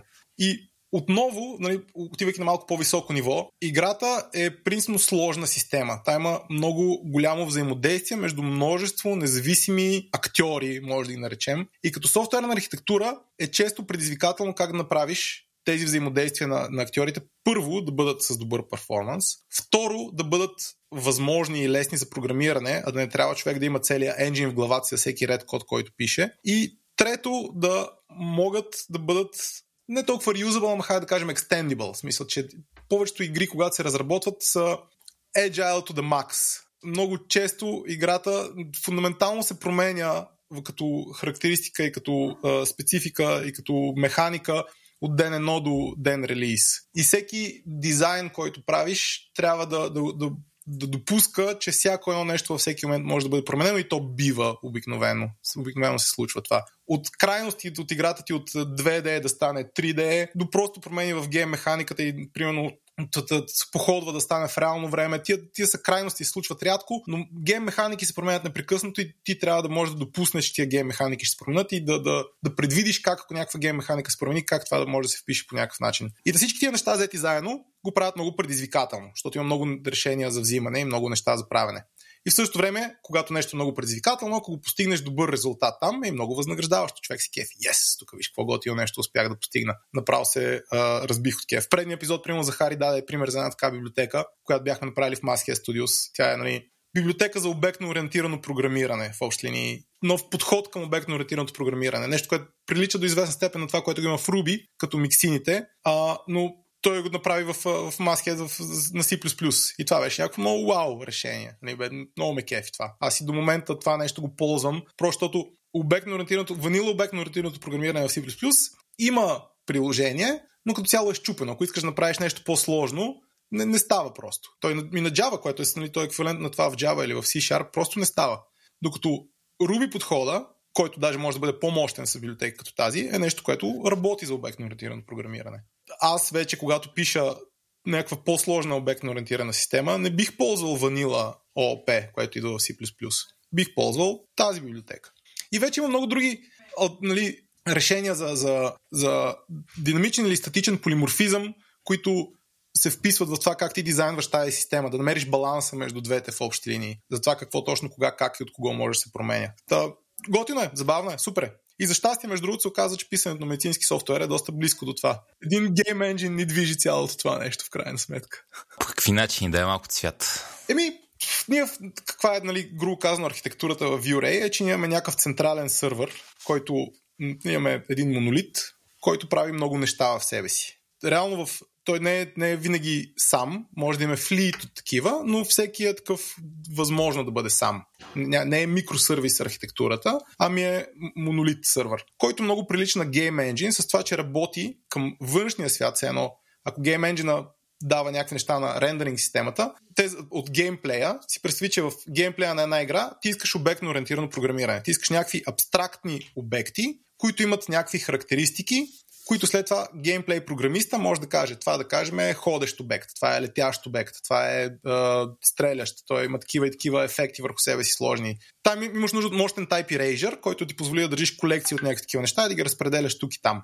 А, това в V-Ray го има по същия начин. Целият изглед към браузъра, това, което браузъра вижда от сървъра, са type erased обекти, които той ги реферира чрез ури, нали, чрез някакъв стринг. Нали, геймплея, графичната библиотека не ги искала, нали, тя, ти ги пушвал да се рисуват на екрана, но пак е доста сходно в това как имаш някакъв такъв геймплей стайл level of type erasure, когато а, говорим за, за обекти, които трябва да се покажат към някакъв външен свят по някакъв начин. Отделно имаш нужда тези обекти понякога да реферират неща, които трябва да работят наистина бързо. В случая на ViewRay това са алгоритмите, които правят, да кажем, изчисляване на дозата или dose prediction или gating decision. Това са алгоритми, които потенциално са доста сложни, обаче искаш там да изпилиш наносекундата до козирката. В игрите по същия начин, когато трябва да се взимат някакви решения, ние имаме някакви изисквания за фреймрейт. Понякога то е 30, понякога е 60, понякога е 120. Сега 60 FPS е 16 милисекунди на фрейм. Ти за тия 16 милисекунди трябва да можеш да сметнеш целия свят и да го изрендиш на екрана. Пак тази Type Erase система, която не е много, заради факта, че има Type Erasure и някакъв динамичен полиморфизъм, тя по, по дизайн не е много бърза, но нещата, които се случват заради нея и нещата, които тя, тя кара да се случват някъде, трябва да са истински бързи. Съответно, трябва да има някакъв data flow, който не страда от а, ограниченията на динамичния полиморфизъм, а може да бъде, да кажем, data-oriented data flow. Потока на големите количества данни не искаме да минава през някакъв виртуален диспач или някакъв uh, late binding или нещо такова, защото ако го прави, там първо, че може да случат грешки, нали, бъгове, ако особено ако е late binding, нали, може да няма нищо там, където искаме да направим нещо. А виртуалният диспач е някаква индирекция, която ако те в горещ цикъл не искаме да случва, искаме данните да са възможно най-линейно подредени в паметта, за да може да са приятни за процесора. Така че имаме две горе-долу биещи се парадигми на системата. Едната е леснотата на програмиране и рефериране към данните, която е обектно ориентираната Type Erase система за писане на бизнес логика. И отделно имаме нещо, което тя движи чрез Data Oriented Approach, който данните се движат максимално бързо от а, едно място на друго, без да трябва да страдат по някакъв начин от нейната обектна ориентираност. И това и за ViewRay въжи, и за игрите въжи до голяма степен. Така че сега, ако не бях аз в тази фирма, а някой друг взимащ тия решения без опит в правенето на игри, може би ще ще направи нещо по-добро. Не знам. Моят опит беше правенето на игри и аз неволно до известна степен направих нещо като Game Engine в uh, сървърната архитектура на ViewRay. Викаш, като човек има чук, всичко е пирон. Всичко е пирон, да. В C++, когато пистолет ти е C++, всичко, което видиш е крак. да те върна малко сега на игрите. Тук знам отговора, ама все пак, ако искам се занимавам с игри, колко трябва да разбирам от математика? Да, да играеш нула. Не, не, не за, за да правя игри. Ми, зависи от игрите, които искаш да правиш. Ако искаш да направиш някакъв текст в игра, нула. а, значи, за графиката, окей, okay, Тук говоря общо. Не всяка игра съдържа тази характеристика, но много игри ги съдържат и грубо казано ти можеш да разделиш играта на, на отделни компоненти. В един екип, който прави игра или енджин, който прави, може даже да сложиш различни шапки на хората, които правят тия компоненти. То не е необходимо всеки програмист да носи задължително една шапка. Може някой да прави няколко неща. Има енджини, които се правят от сам човек. Той носи всички шапки. Има и не е необходимо съответно е, шапката да е една от всеки вид. Понякога има цели графични екипи. Споменахме, като става въпрос за вулкан, че в големите енджин правячи имат екипи, които се занимават само с вулкан, цял графичен екип. Те нищо друго не правят, освен да им избарат, избацат вулкан кода. А, Та има няколко, нали, грубо казано, популярни разделения на това какво може да прави играта. И това колко разбираш от математика, за всяко едно от тях ще ти свърши някаква работа, зависи от това колко дълбоко искаш да отидеш. Например, играта има графичен компонент. Това, което най- най-често срещаното нещо и всеки, който си помисли, че за правене на игри, така, без да има опит или просто така първата мисъл на всеки, когато става въпрос за правене на игри е графиката, защото това е първото нещо, което хората виждат. Игрите тотално не са само графика, но най-популярната тема от игрите е графиката. За графиката ти трябва, зависи колко дълбоко искаш отидеш. За някаква 2D графика, може би може да се мине с почти никаква математика. Някакви 2D вектори, нещо е такова, което ти трябва. Ако само спрайтваш и разхвърляш, може с елементарна аритметика да се разминеш. Не ти трябва кой знае какво да правиш графиката. Сега, ако искаш да правиш хитрости, умности, да оптимизираш и така нататък, математиката все повече повече почва да се навлиза до един момент.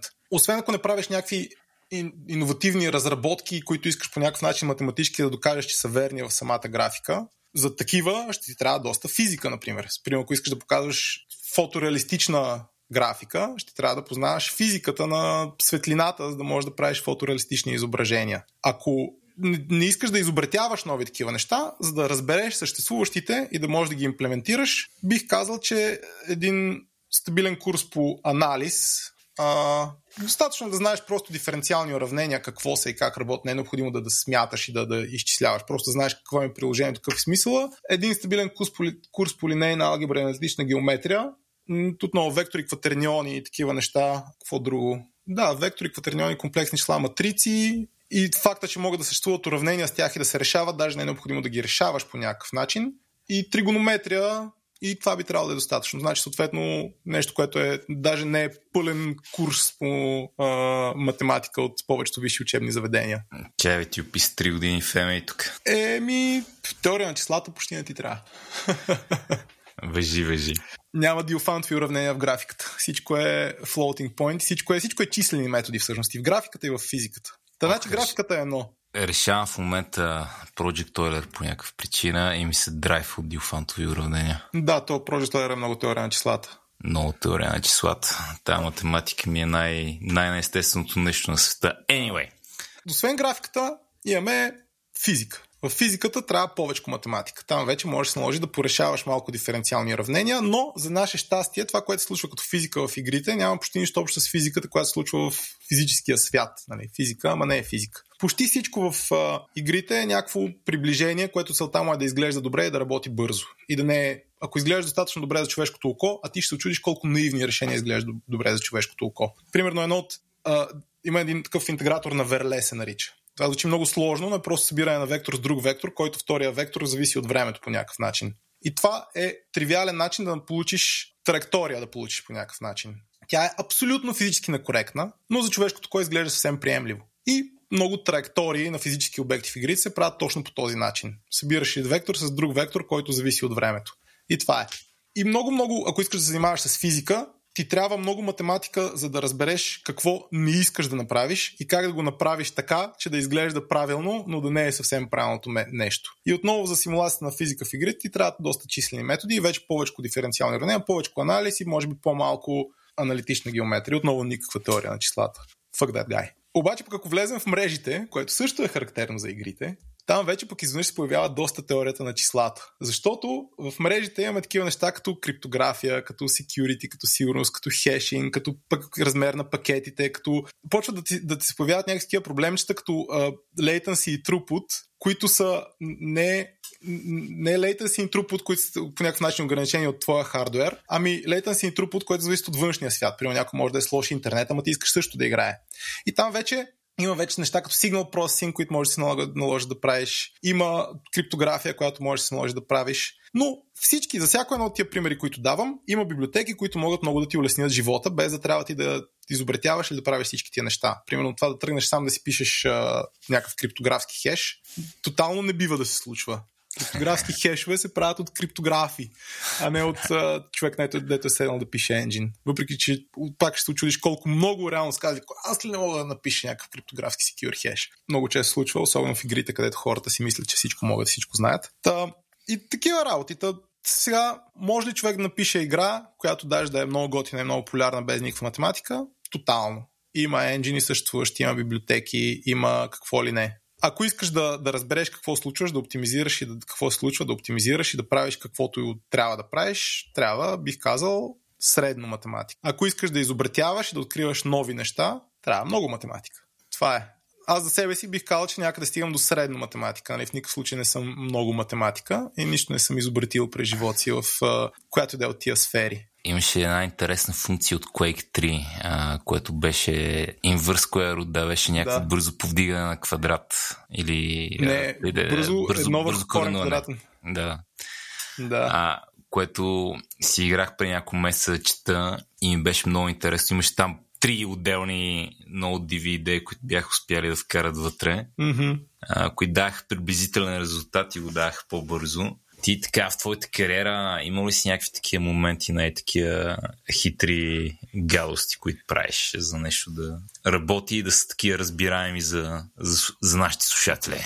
Гаври много съм правил. Гаври непрекъснато правя, ама трудно ми е да...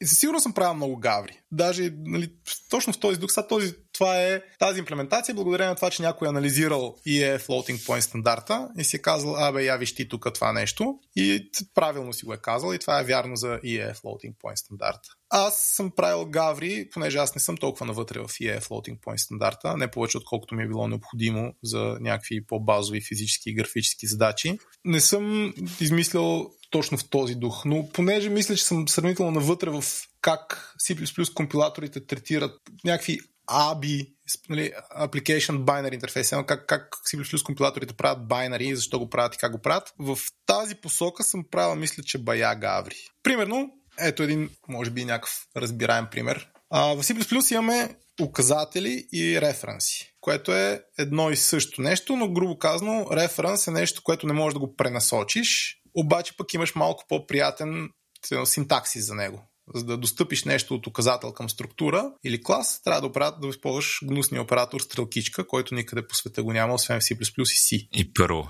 И PHP. Е, добре, ма там... Та, добре, де. А пък ам, точката е нали, малко по-четимо и така нататък. Другото е, че референса по принцип не би трябвало да може да бъде 0. Сега ти можеш да го изхакаш да бъде 0, но идеята му е, че е нещо, което не е 0. Това как една функция се компилира, когато вече говорим за байнерите, което програмата произвежда, reference и pointer е абсолютно едно и също нещо. И няма абсолютно никаква причина да не бъде така. Факт е, че C++ стандарта казва, че ние не бива да разчитаме на това нещо, но когато знаеш всеки компилатор какво прави, как го прави и защо го прави, може да кажеш, че няма абсолютно никаква причина да прави нещо различно, може да го тестваш на всичките ти компилатори и да видиш, че това наистина е така. Съответно, има разни C библиотеки, които понякога ще се налага човек да ползва. И тия C библиотеки имат C интерфейс. А C интерфейса в C няма а, референси, има указатели. А пък а, и някакво някога самата си ми C интерфейс ти казва, този указател, който даваш на тази функция, не може да бъде 0. И сега в C++ ти можеш да си ползваш тия си библиотеки както си трябва, да ги викаш с а, дали да си взимаш адреса на променливите, които даваш там, да даваш променливи, които са от подходящия тип и така нататък и така нататък. Обаче C++ ти можеш да наследиш си променливите и да си направиш да ги благородиш с методи, нали, с неща, които са методи на самия клас, вместо с някакви глобални функции, понеже C++ в C няма и namespace, те са глобални функции префикснати по един начин и правят кода много труден и неприятен за четене. Та ти можеш да облагородиш тия неща с някакви методи и след това проблема е когато искаш да извикаш си функцията за нещо, което е твоето. Ти пак трябва да го викаш сам персан там. То не прилича на си, нали? Примерно, ако искаш да направиш събиране, ти трябва да подадеш адреса на нещо, вместо да, да си направиш просто А плюс Б, нали? което ще се даде до си функция събиране. Обаче, знаеки, че референс и указател е абсолютно едно и също за компилатора и няма никаква причина да бъде различно, ти можеш да каснеш адреса на C функцията до C++ функция, която е същия, нали, същата сигнатура, но просто вместо указатели има референси. И това работи, защото така че такива неща съм правил. Примерно да брутално да каствам някакви функции по, до различни функции, които знам, че ще се извикат по правилен начин, когато трябва. Е такова, даже наскоро ми се налагаше да правя знаеки, че указател, указател и референс е едно и също, или пък, че един указател е същия като друг указател. Кастването на функции, нали, принципно е рядко срещано в C или C++, но кастване на функции съм правил доста. Добре, отново около Game Development. Така, чул съм, че Lua е много популярен език. И Moonscript. не, и... шегувам се за Moonscript. А, искам да разкажеш малко, нали, за така, как една по-сложна игра ще има в нея, примерно нещо като Lua и нещо като си, си къде са баундарите и как интерактват тия неща. Еми, Lua е език, който много прилича на JavaScript. Не като синтаксис, но като възможности и поведение. И както хората знаят, това е сравнително окей okay език за много задачи. В може да се пише код, който е сравнително сейф, нали, трудно може да направиш някакви големи злуми с него. И в същото време има заради възможности и невъзможности на това, което можеш да правиш, има възможност да се оптимизира много.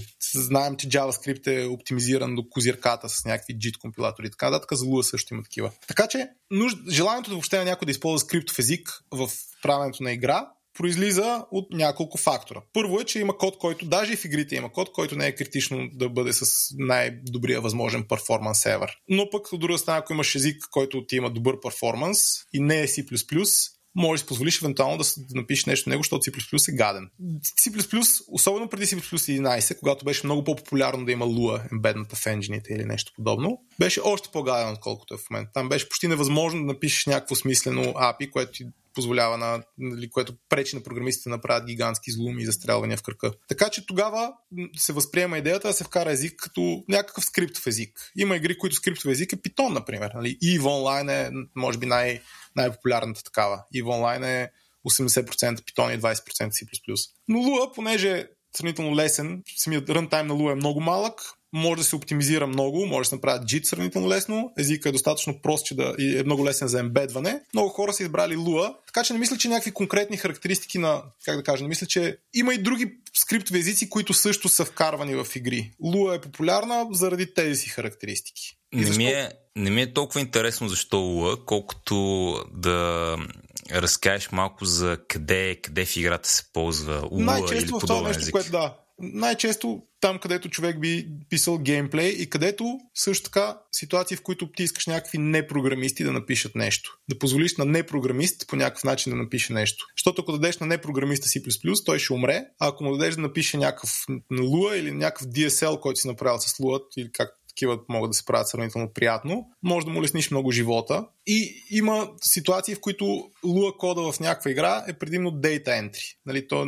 вместо да въвеждат CSV файлове, те ги въвеждат някакъв DSL данните, които се случват има игри, в които Lua кода е много, където геймплея е написан на Lua или на Python или на каквото е друго. Пак тия на Haymont игрите, там почти целият геймплей код е написан на Lua. Това е защото геймплея не е толкова критично да бъде толкова бърз, колкото всичко останало. Нали, те нямат bottleneck геймплея, могат да си позволят да отделят някакви милисекунди грешни в него. И второ, че може да се пише нали, недостатъците на писането на C++ код до голяма степен отсъстват в писането на код. И аз си представям, че играта е StarCraft 2.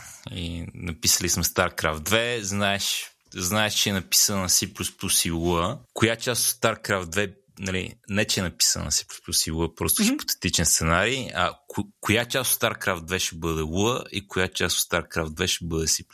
Най-вероятно целият геймплей, всичко, което определя какви са юнитите, как юнитите интерактват един с друг, какви... Говорим за StarCraft 2, защото StarCraft 2 трябва върви на такива компютри. За StarCraft 1, които трябва да върви на другите компютри през 90-те години, това било абсолютно недопустимо правенето на нещо като Lua. Но StarCraft 2, които може да позволят да пропиляват няколко милисекунди в единия тред, в геймплей треда, могат да кажат, окей, понеже ни е по-лесен живота, да не се борим с глуповия C++, а да пишем някакъв що годен нормален език за програмиране, нека напишем целият геймплей на Lua. И много игри са взели това решение. Съответно, всичко, което може да го вземеш, нали, енджина, което може да го вземеш направиш някаква коренно различна игра с него, може би друга стратегия, но може да направиш него походова стратегия, може да направиш цивилизацията.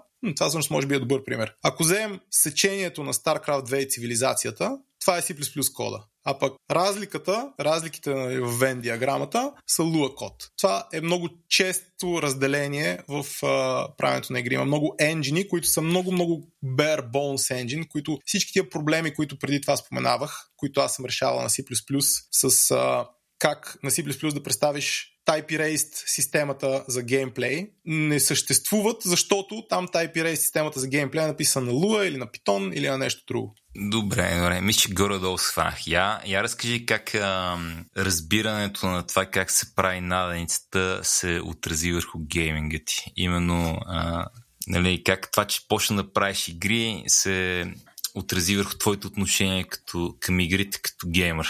Спрях да играя игри. Аз не съм играл игра нали, някаква, сериозна. Не съм играл игра с 3D, не съм играл игра, която се инсталира от 10 години поне. Играл съм игри на телефона от време време, цъкам Bridge, играя, от време време съм цъкал някакви тип uh, Minesweeper и подобни там, Sokoban стил, някакви пъзел, дребни игрички съм поразцъквал от време на време, които си играят в браузъра или на телефона, но някаква сериозна 3D игра от 10 години съм играл, а, може би и повече. Защото целият имършън изчезна за мен, откакто почнах да правя игри.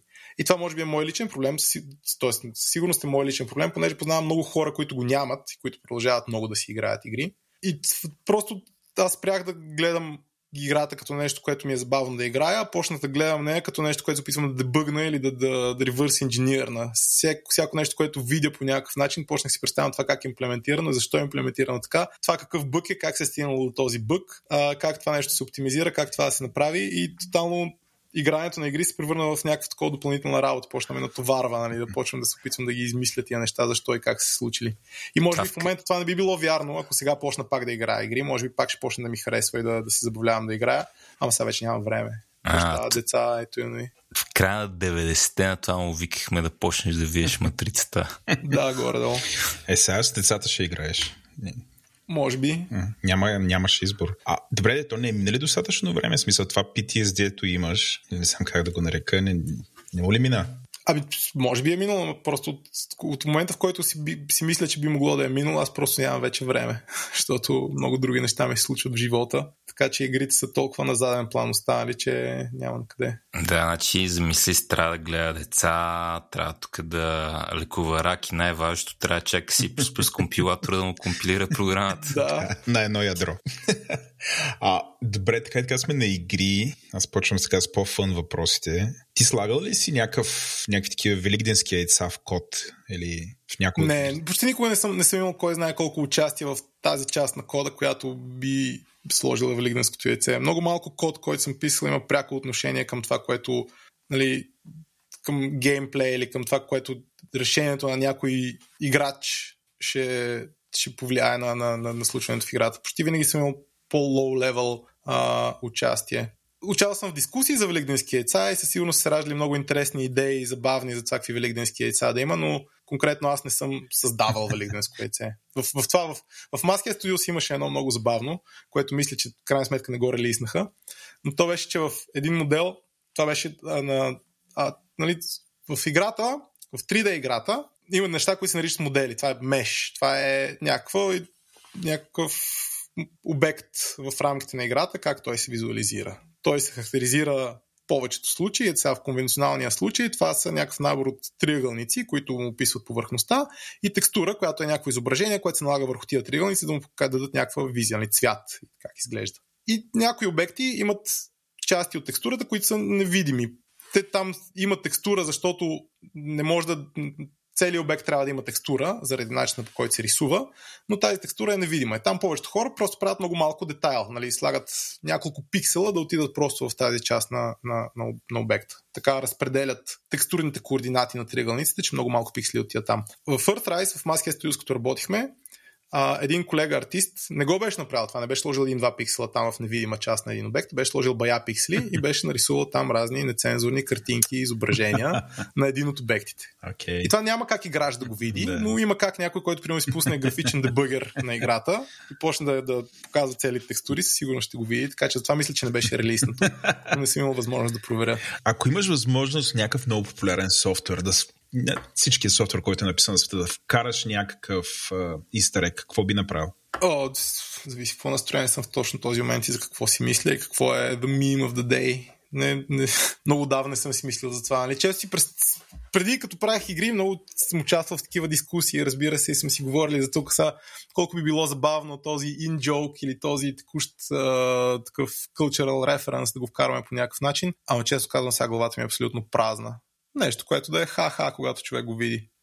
А, примерно, когато аз правя презентации, понякога се опитвам много така нонсенкуитур да вкарам някакъв cultural reference по някакъв начин, или не като бабунц, ами просто така помежду другото. Ако аз бях гейм дизайнер, бих карал по-скоро такива, такъв стил cultural references, което може би, е, примерно имаше една игра, много стара игра, uh, The Book of Unwritten Tales, uh, те Point and Click Adventure, която цялата игра е изградена върху това. Тя е нали, point and click adventure, в който всичко е cultural reference понякога. Тя е хумористична, естествено, цялата идея да е такава, но нищо не е направено като, примерно, както е в Monkey Island. Вижте, това е смешно, това тук е шега, това е хумор. А всичко е изградено като че ли съвсем нормално се случват събитията, нещата и ситуациите около тези толкова абсурдни неща, които ти даже няма как да ги разбереш, примерно, ако не си чел Властелина на пръстените, или ако не си фен на Firefly, или ако не си гледал Simpsons или Futurama, нали? Е, такива неща. Повечето хора ще ги, ако някой не е бил част от нашата култура, това за него може да изглежда много сериозна и стабилна игра. всеки, който е част от нашата култура, за него всички тия неща ще са ха-ха това, ха-ха онова.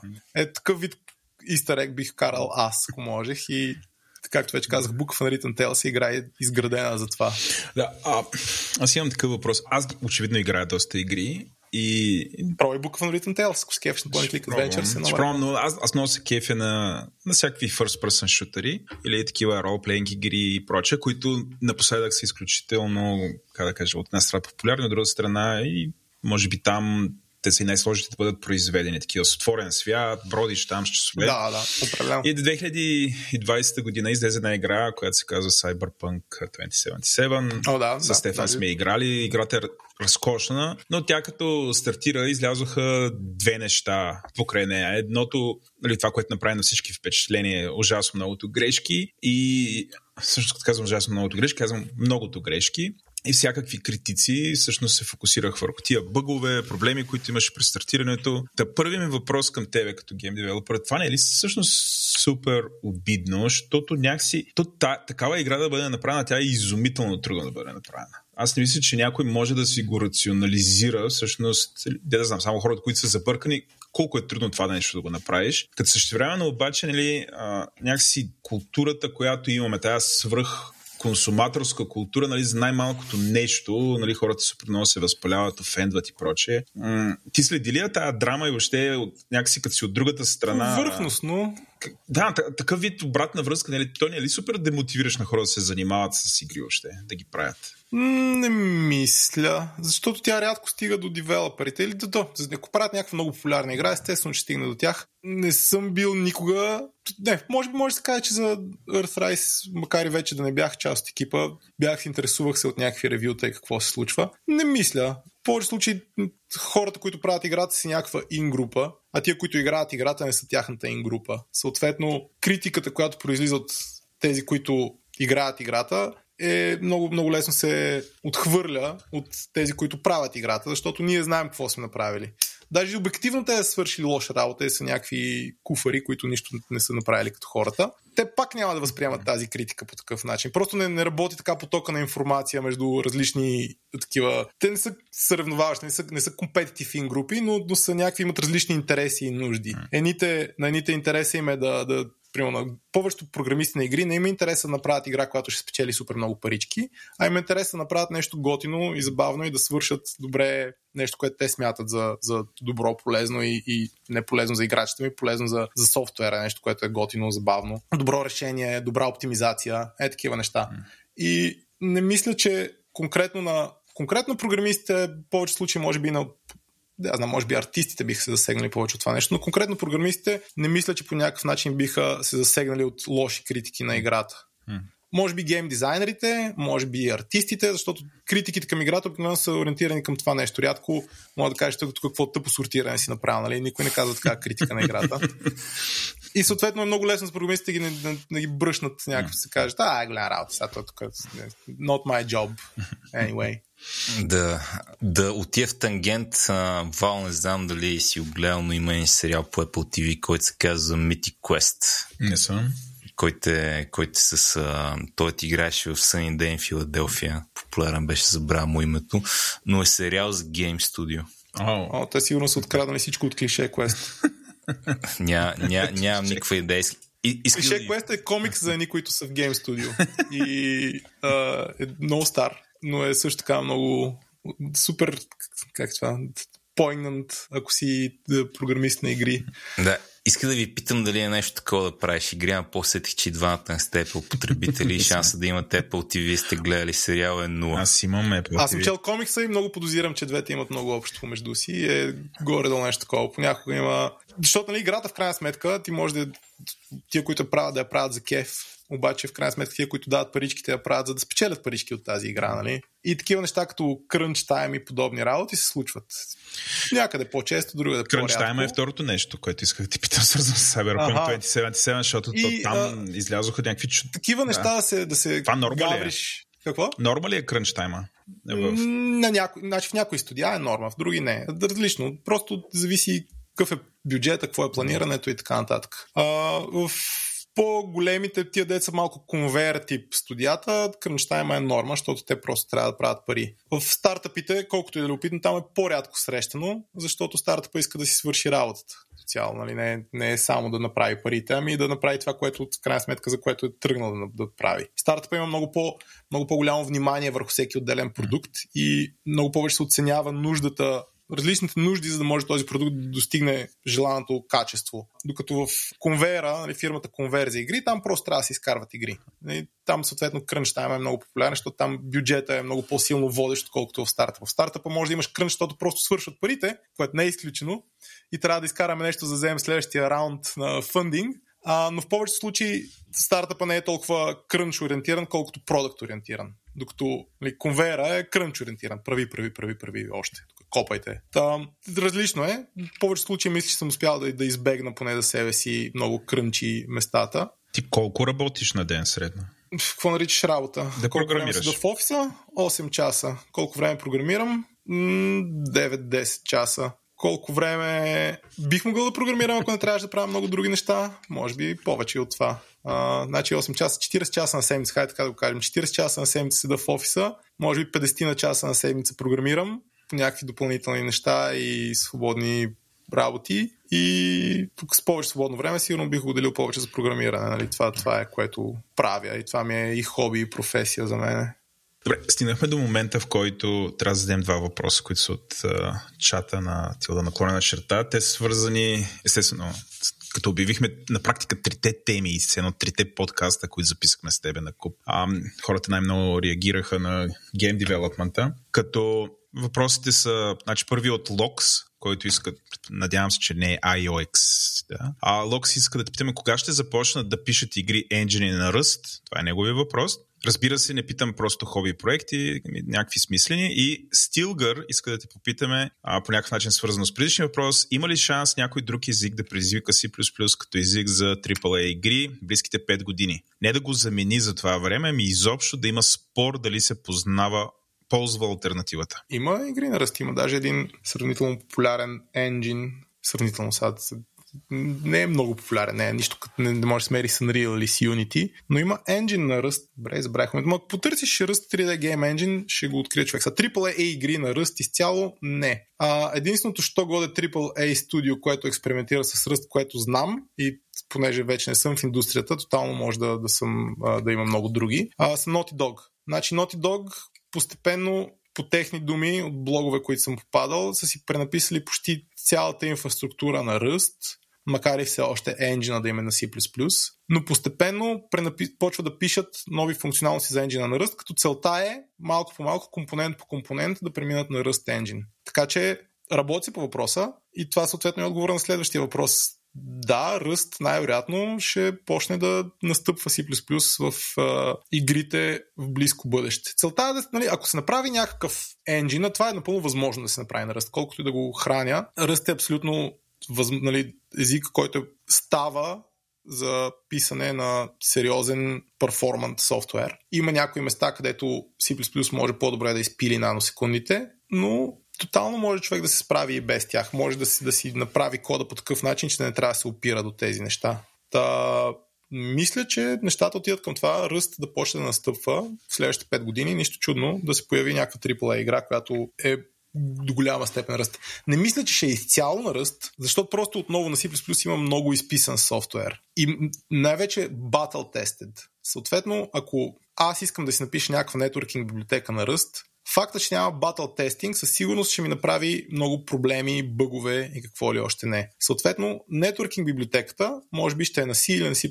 упакована в ръст, за да може останалите неща от играта да са написани на ръст. Това и може би и други компоненти и елементи, някаква физична библиотека, отново има много популярни battle тести физични библиотеки, написани на C или на C++, най-по-често на C++ тук вече, отколкото нетворкинга, там по-често е C които най-вероятно за физиката хората биха опаковали нещо написано на C++ и биха шипнали ръст игра с а, такива нали, с C++ а, физичен енджин, например, и C Network Engine. Но а, нещата отиват на там, че ръст ще почне да настъпва C++ и там. Сега дали ефективно ще успее да го затмине, не знам. Може би време е вече някой да отрепва C++. Не знам дали ще е ръст това. Карбан на Google сега в момента трупа някаква скорост, но за съжаление аз съм просто много бос в Карбан още и не знам там какво се случва. Но Google в общи линии искаха да променят C++. Те много се бореха за някакви неща, които да променят в C++. Обаче стандартизационният комитет не им, не им се съгласяваше на всичките желания и нужди. И накрая те обърнаха маста и казаха, ми ще направим наш език с Blackjack and Hookers и правят Карбан. Та, това е, нали, Карбан може би, още много рано да се каже, но Карбан може би е също някакъв претендент за този трон. Има примери в историята за езици, които са започнали много low-key и след това в един момент са експлодирали. Даже Ръст може да нарече така. Нали, Ръст Ръст съществува от 2013, ако не се лъжа, 14, нещо е такова, като в по-голямата част от историята си е някакъв много лоуки език, за който знаят 5-6 души. И изведнъж избухва. Сега, Ним е по-стар от това и също е много лоу-ки, ама ако си вземат да се стегнат малко и направят някакви неща по ним, които трябва да направят и най-вече възможността наистина да работиш без Garbage Collection, ним потенциално също може да избухне в тази посока. А, нали, няма да казвам D, въпреки че много хора се казват, сега е, сега е годината на D, сега D ще стане език. D е също много приятен език, потенциално има, нали, има потенциала да се мери с C++. А, но факта, че до сега не е успял, всъщност не знам. А, трудно ми е да кажа. Ръст, ръст определено трупа много повече а, нали, събира нали, gaining speed, ръст расте все повече и повече. И ръст изглежда като най-вероятния претендент да почне да настъпва C++ за местата, където обикновено се счита, че C++ е цар. И натам отиват нещата. Аз само ще кажа, че Ди го знам от тебе някъде 2004-2005 и още тогава беше, у, това някой ден ще се мени си плюс преди че още не е станало, аз съм готов да го отпиша вече. Еви, сигурно, но не знам защо е така. D Длъжен е... съм да ви попитам, той е D, защото това е буквата след C, нали така? Да, Тоест, да някой му е хрумнало така, така да си кръсти езика, като шега. Е, като... Но не се... Е, сега ще направим следващия C++, да, който да. ще е по-хубав. Okay. Дай се. То, чакай малко, Вал, тук програмистка история. Значи имало един език едно време, който е започвал с A, ABCL или нещо такова. И някой е направил друг език, който се казва B, който е по-добър от A. И след това Денис Ричи и там Кърнигани. Кен Томсън. Кърнигани беше, уния. Са направили следващия, който се казва C. След това Бьорнато е дошъл и е направил C++. Нали, вярне, вярне. Има цяла история до някой да реши да кръсти език, който ще убие C++ D, обаче явно нещата са правили на C++. Има и Z, между другото. Z е езика, който ще убие всички други, но той е много, много underground и май вече от години няма никакво движение по него. така че аз по-скоро, ако тази страна да правя език, ще кажа да, да, да разкарите се от тук и ще, ще взема името Z, защото това ще е езика, който ще убие всички други.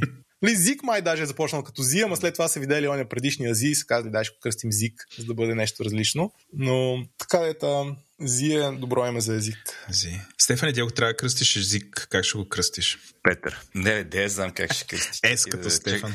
Гош. Гош. Чакай, чакай да тръгна да правя език. Някъде две и... Всичките чакаме някъде при доста време се ентусизирах и почнах да уча различни неща за, програмиране. И колкото повече научах, толкова по-объркан започнах да ставам от какво искам да имам в един език и как се прави език.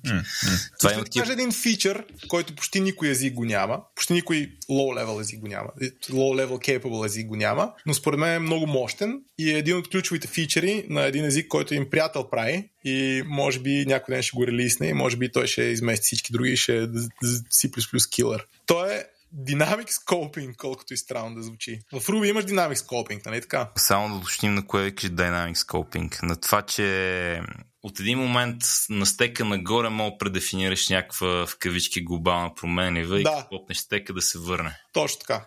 Добре, това го има в Clojure и го има в един тон лиспове. Но в лиспове продълж... също го има, да, точно така, но а, те не са low-level capable. Всички функционални е... езици са... Тук всеки уважаващ се си лист програмист, особено кон лист програмист, ще каже, аре бе да не са low-level capable. Да, и след но... това ще дойде Haskell програмиста и ще го набие и след това ще набия Haskell програмиста. Просто функционалните езици са парадигмално uncapable за low-level програмиране.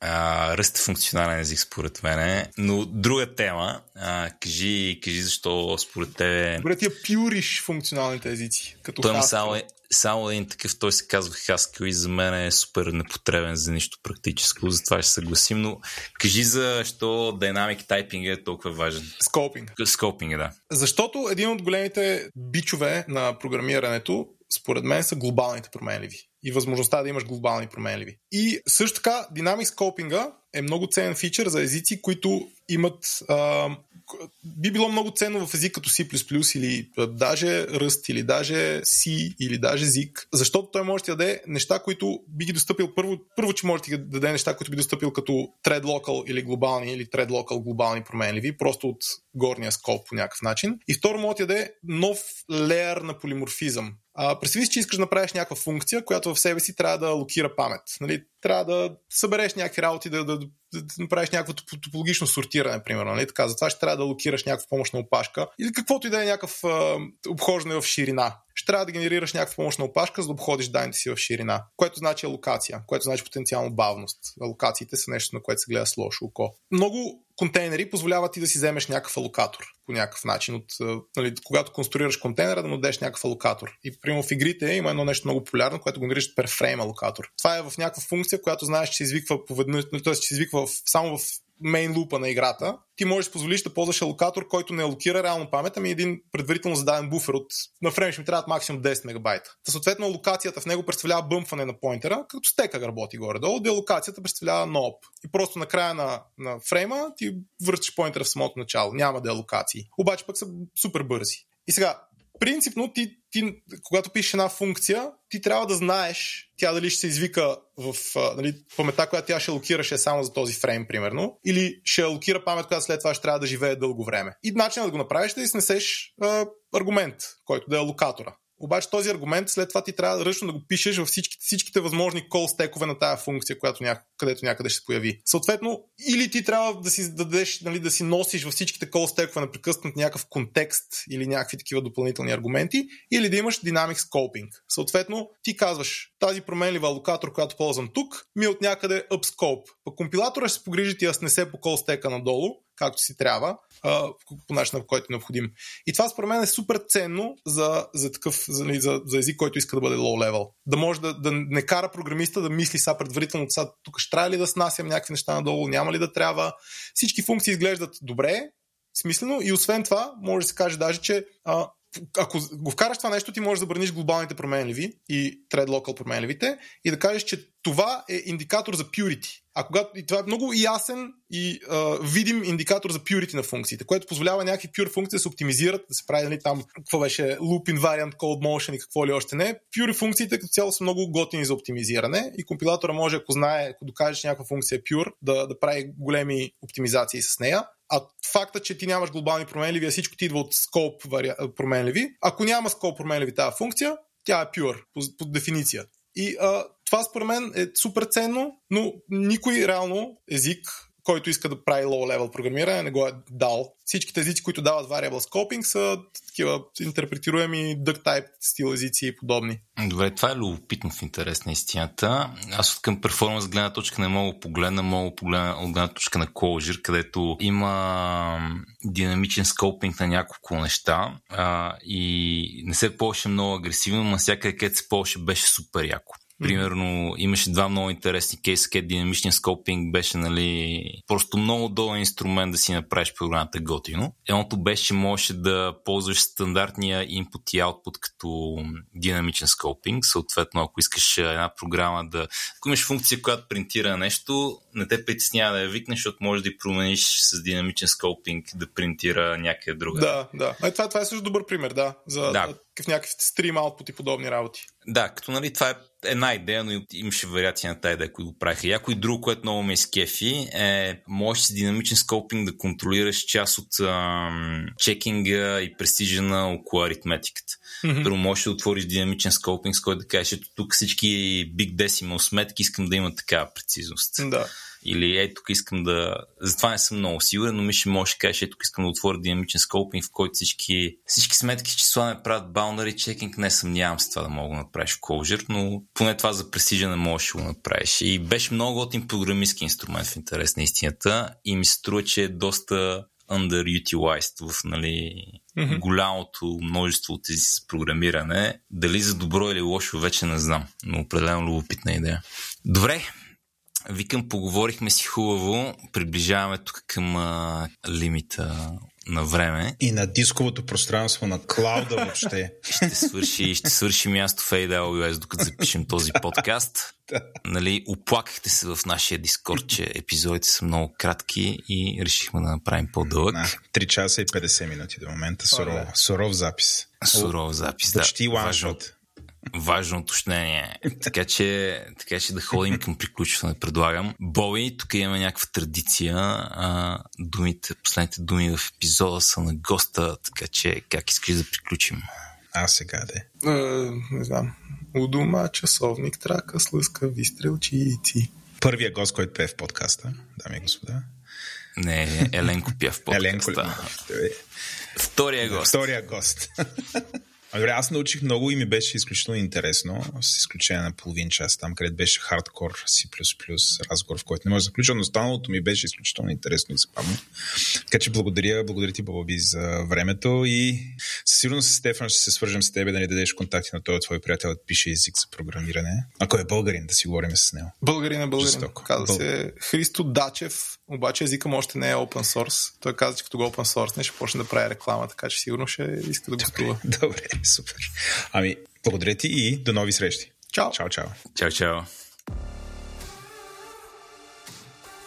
Благодаря ви, че останахте до края с нас. Тилда наклонена черта е част от мрежата на Говори Интернет. Водещи бяхме аз, Владо и Стефан. Продуцент епизода беше Стефан Кънев, аудиоредактор и монтаж направи Антон Велев, музиката и корицата ни са от Тунко, а дизайнът ни от Иван Кинев. Ако искате ли да дадете обратна връзка, разбира се, разбира се, в бележките на шоуто има връзка към формуляра ни за обратна връзка, а също така най-добрият начин е да отидете в нашия Discord сервер, където има специален канал посветен на този подкаст и там може да ни дадете някакви обратни връзки, впечатления, съвети, акъли или въобще каквото искате. Discord серверът ни се казва Тилда наклонена черта. Ако искате да споделите любовта, идете ни напишете едно ревю в iTunes, рейтнете ни в Spotify или се абонирайте за нас там, къде си получавате подкастите. Това най-често се е Spotify, iTunes или каквато и да е друга програма за слушане на подкасти. Ако искате да ни подкрепите, то идете в магазина на Говори Интернет. Той е на адрес shop.govori-internet.com и там може да си купите някои от нашите тениски или въобще всякакъв мерчендайз от мрежата на Говори Интернет. Ако този подкаст не ви беше достатъчен, слушайте старите ми епизоди или пък ако сте ги слушали вече, имаме една камара други подкасти, например подкастът Майка говори интернет, подкастът Транзистор, в който си говорим за джаджи, Дропи Чили, в който си говорим за храна, Парите говорят, в който си говорим за инвестиции, Естествен интелект, който си говорим за подобряване на качеството на живота и психология, говори артиста, който си говорим за съвременно изкуство и Ден, нашият всекидневен подкаст, който е новинарски. Благодаря ви, че останахте до тук. До нови срещи!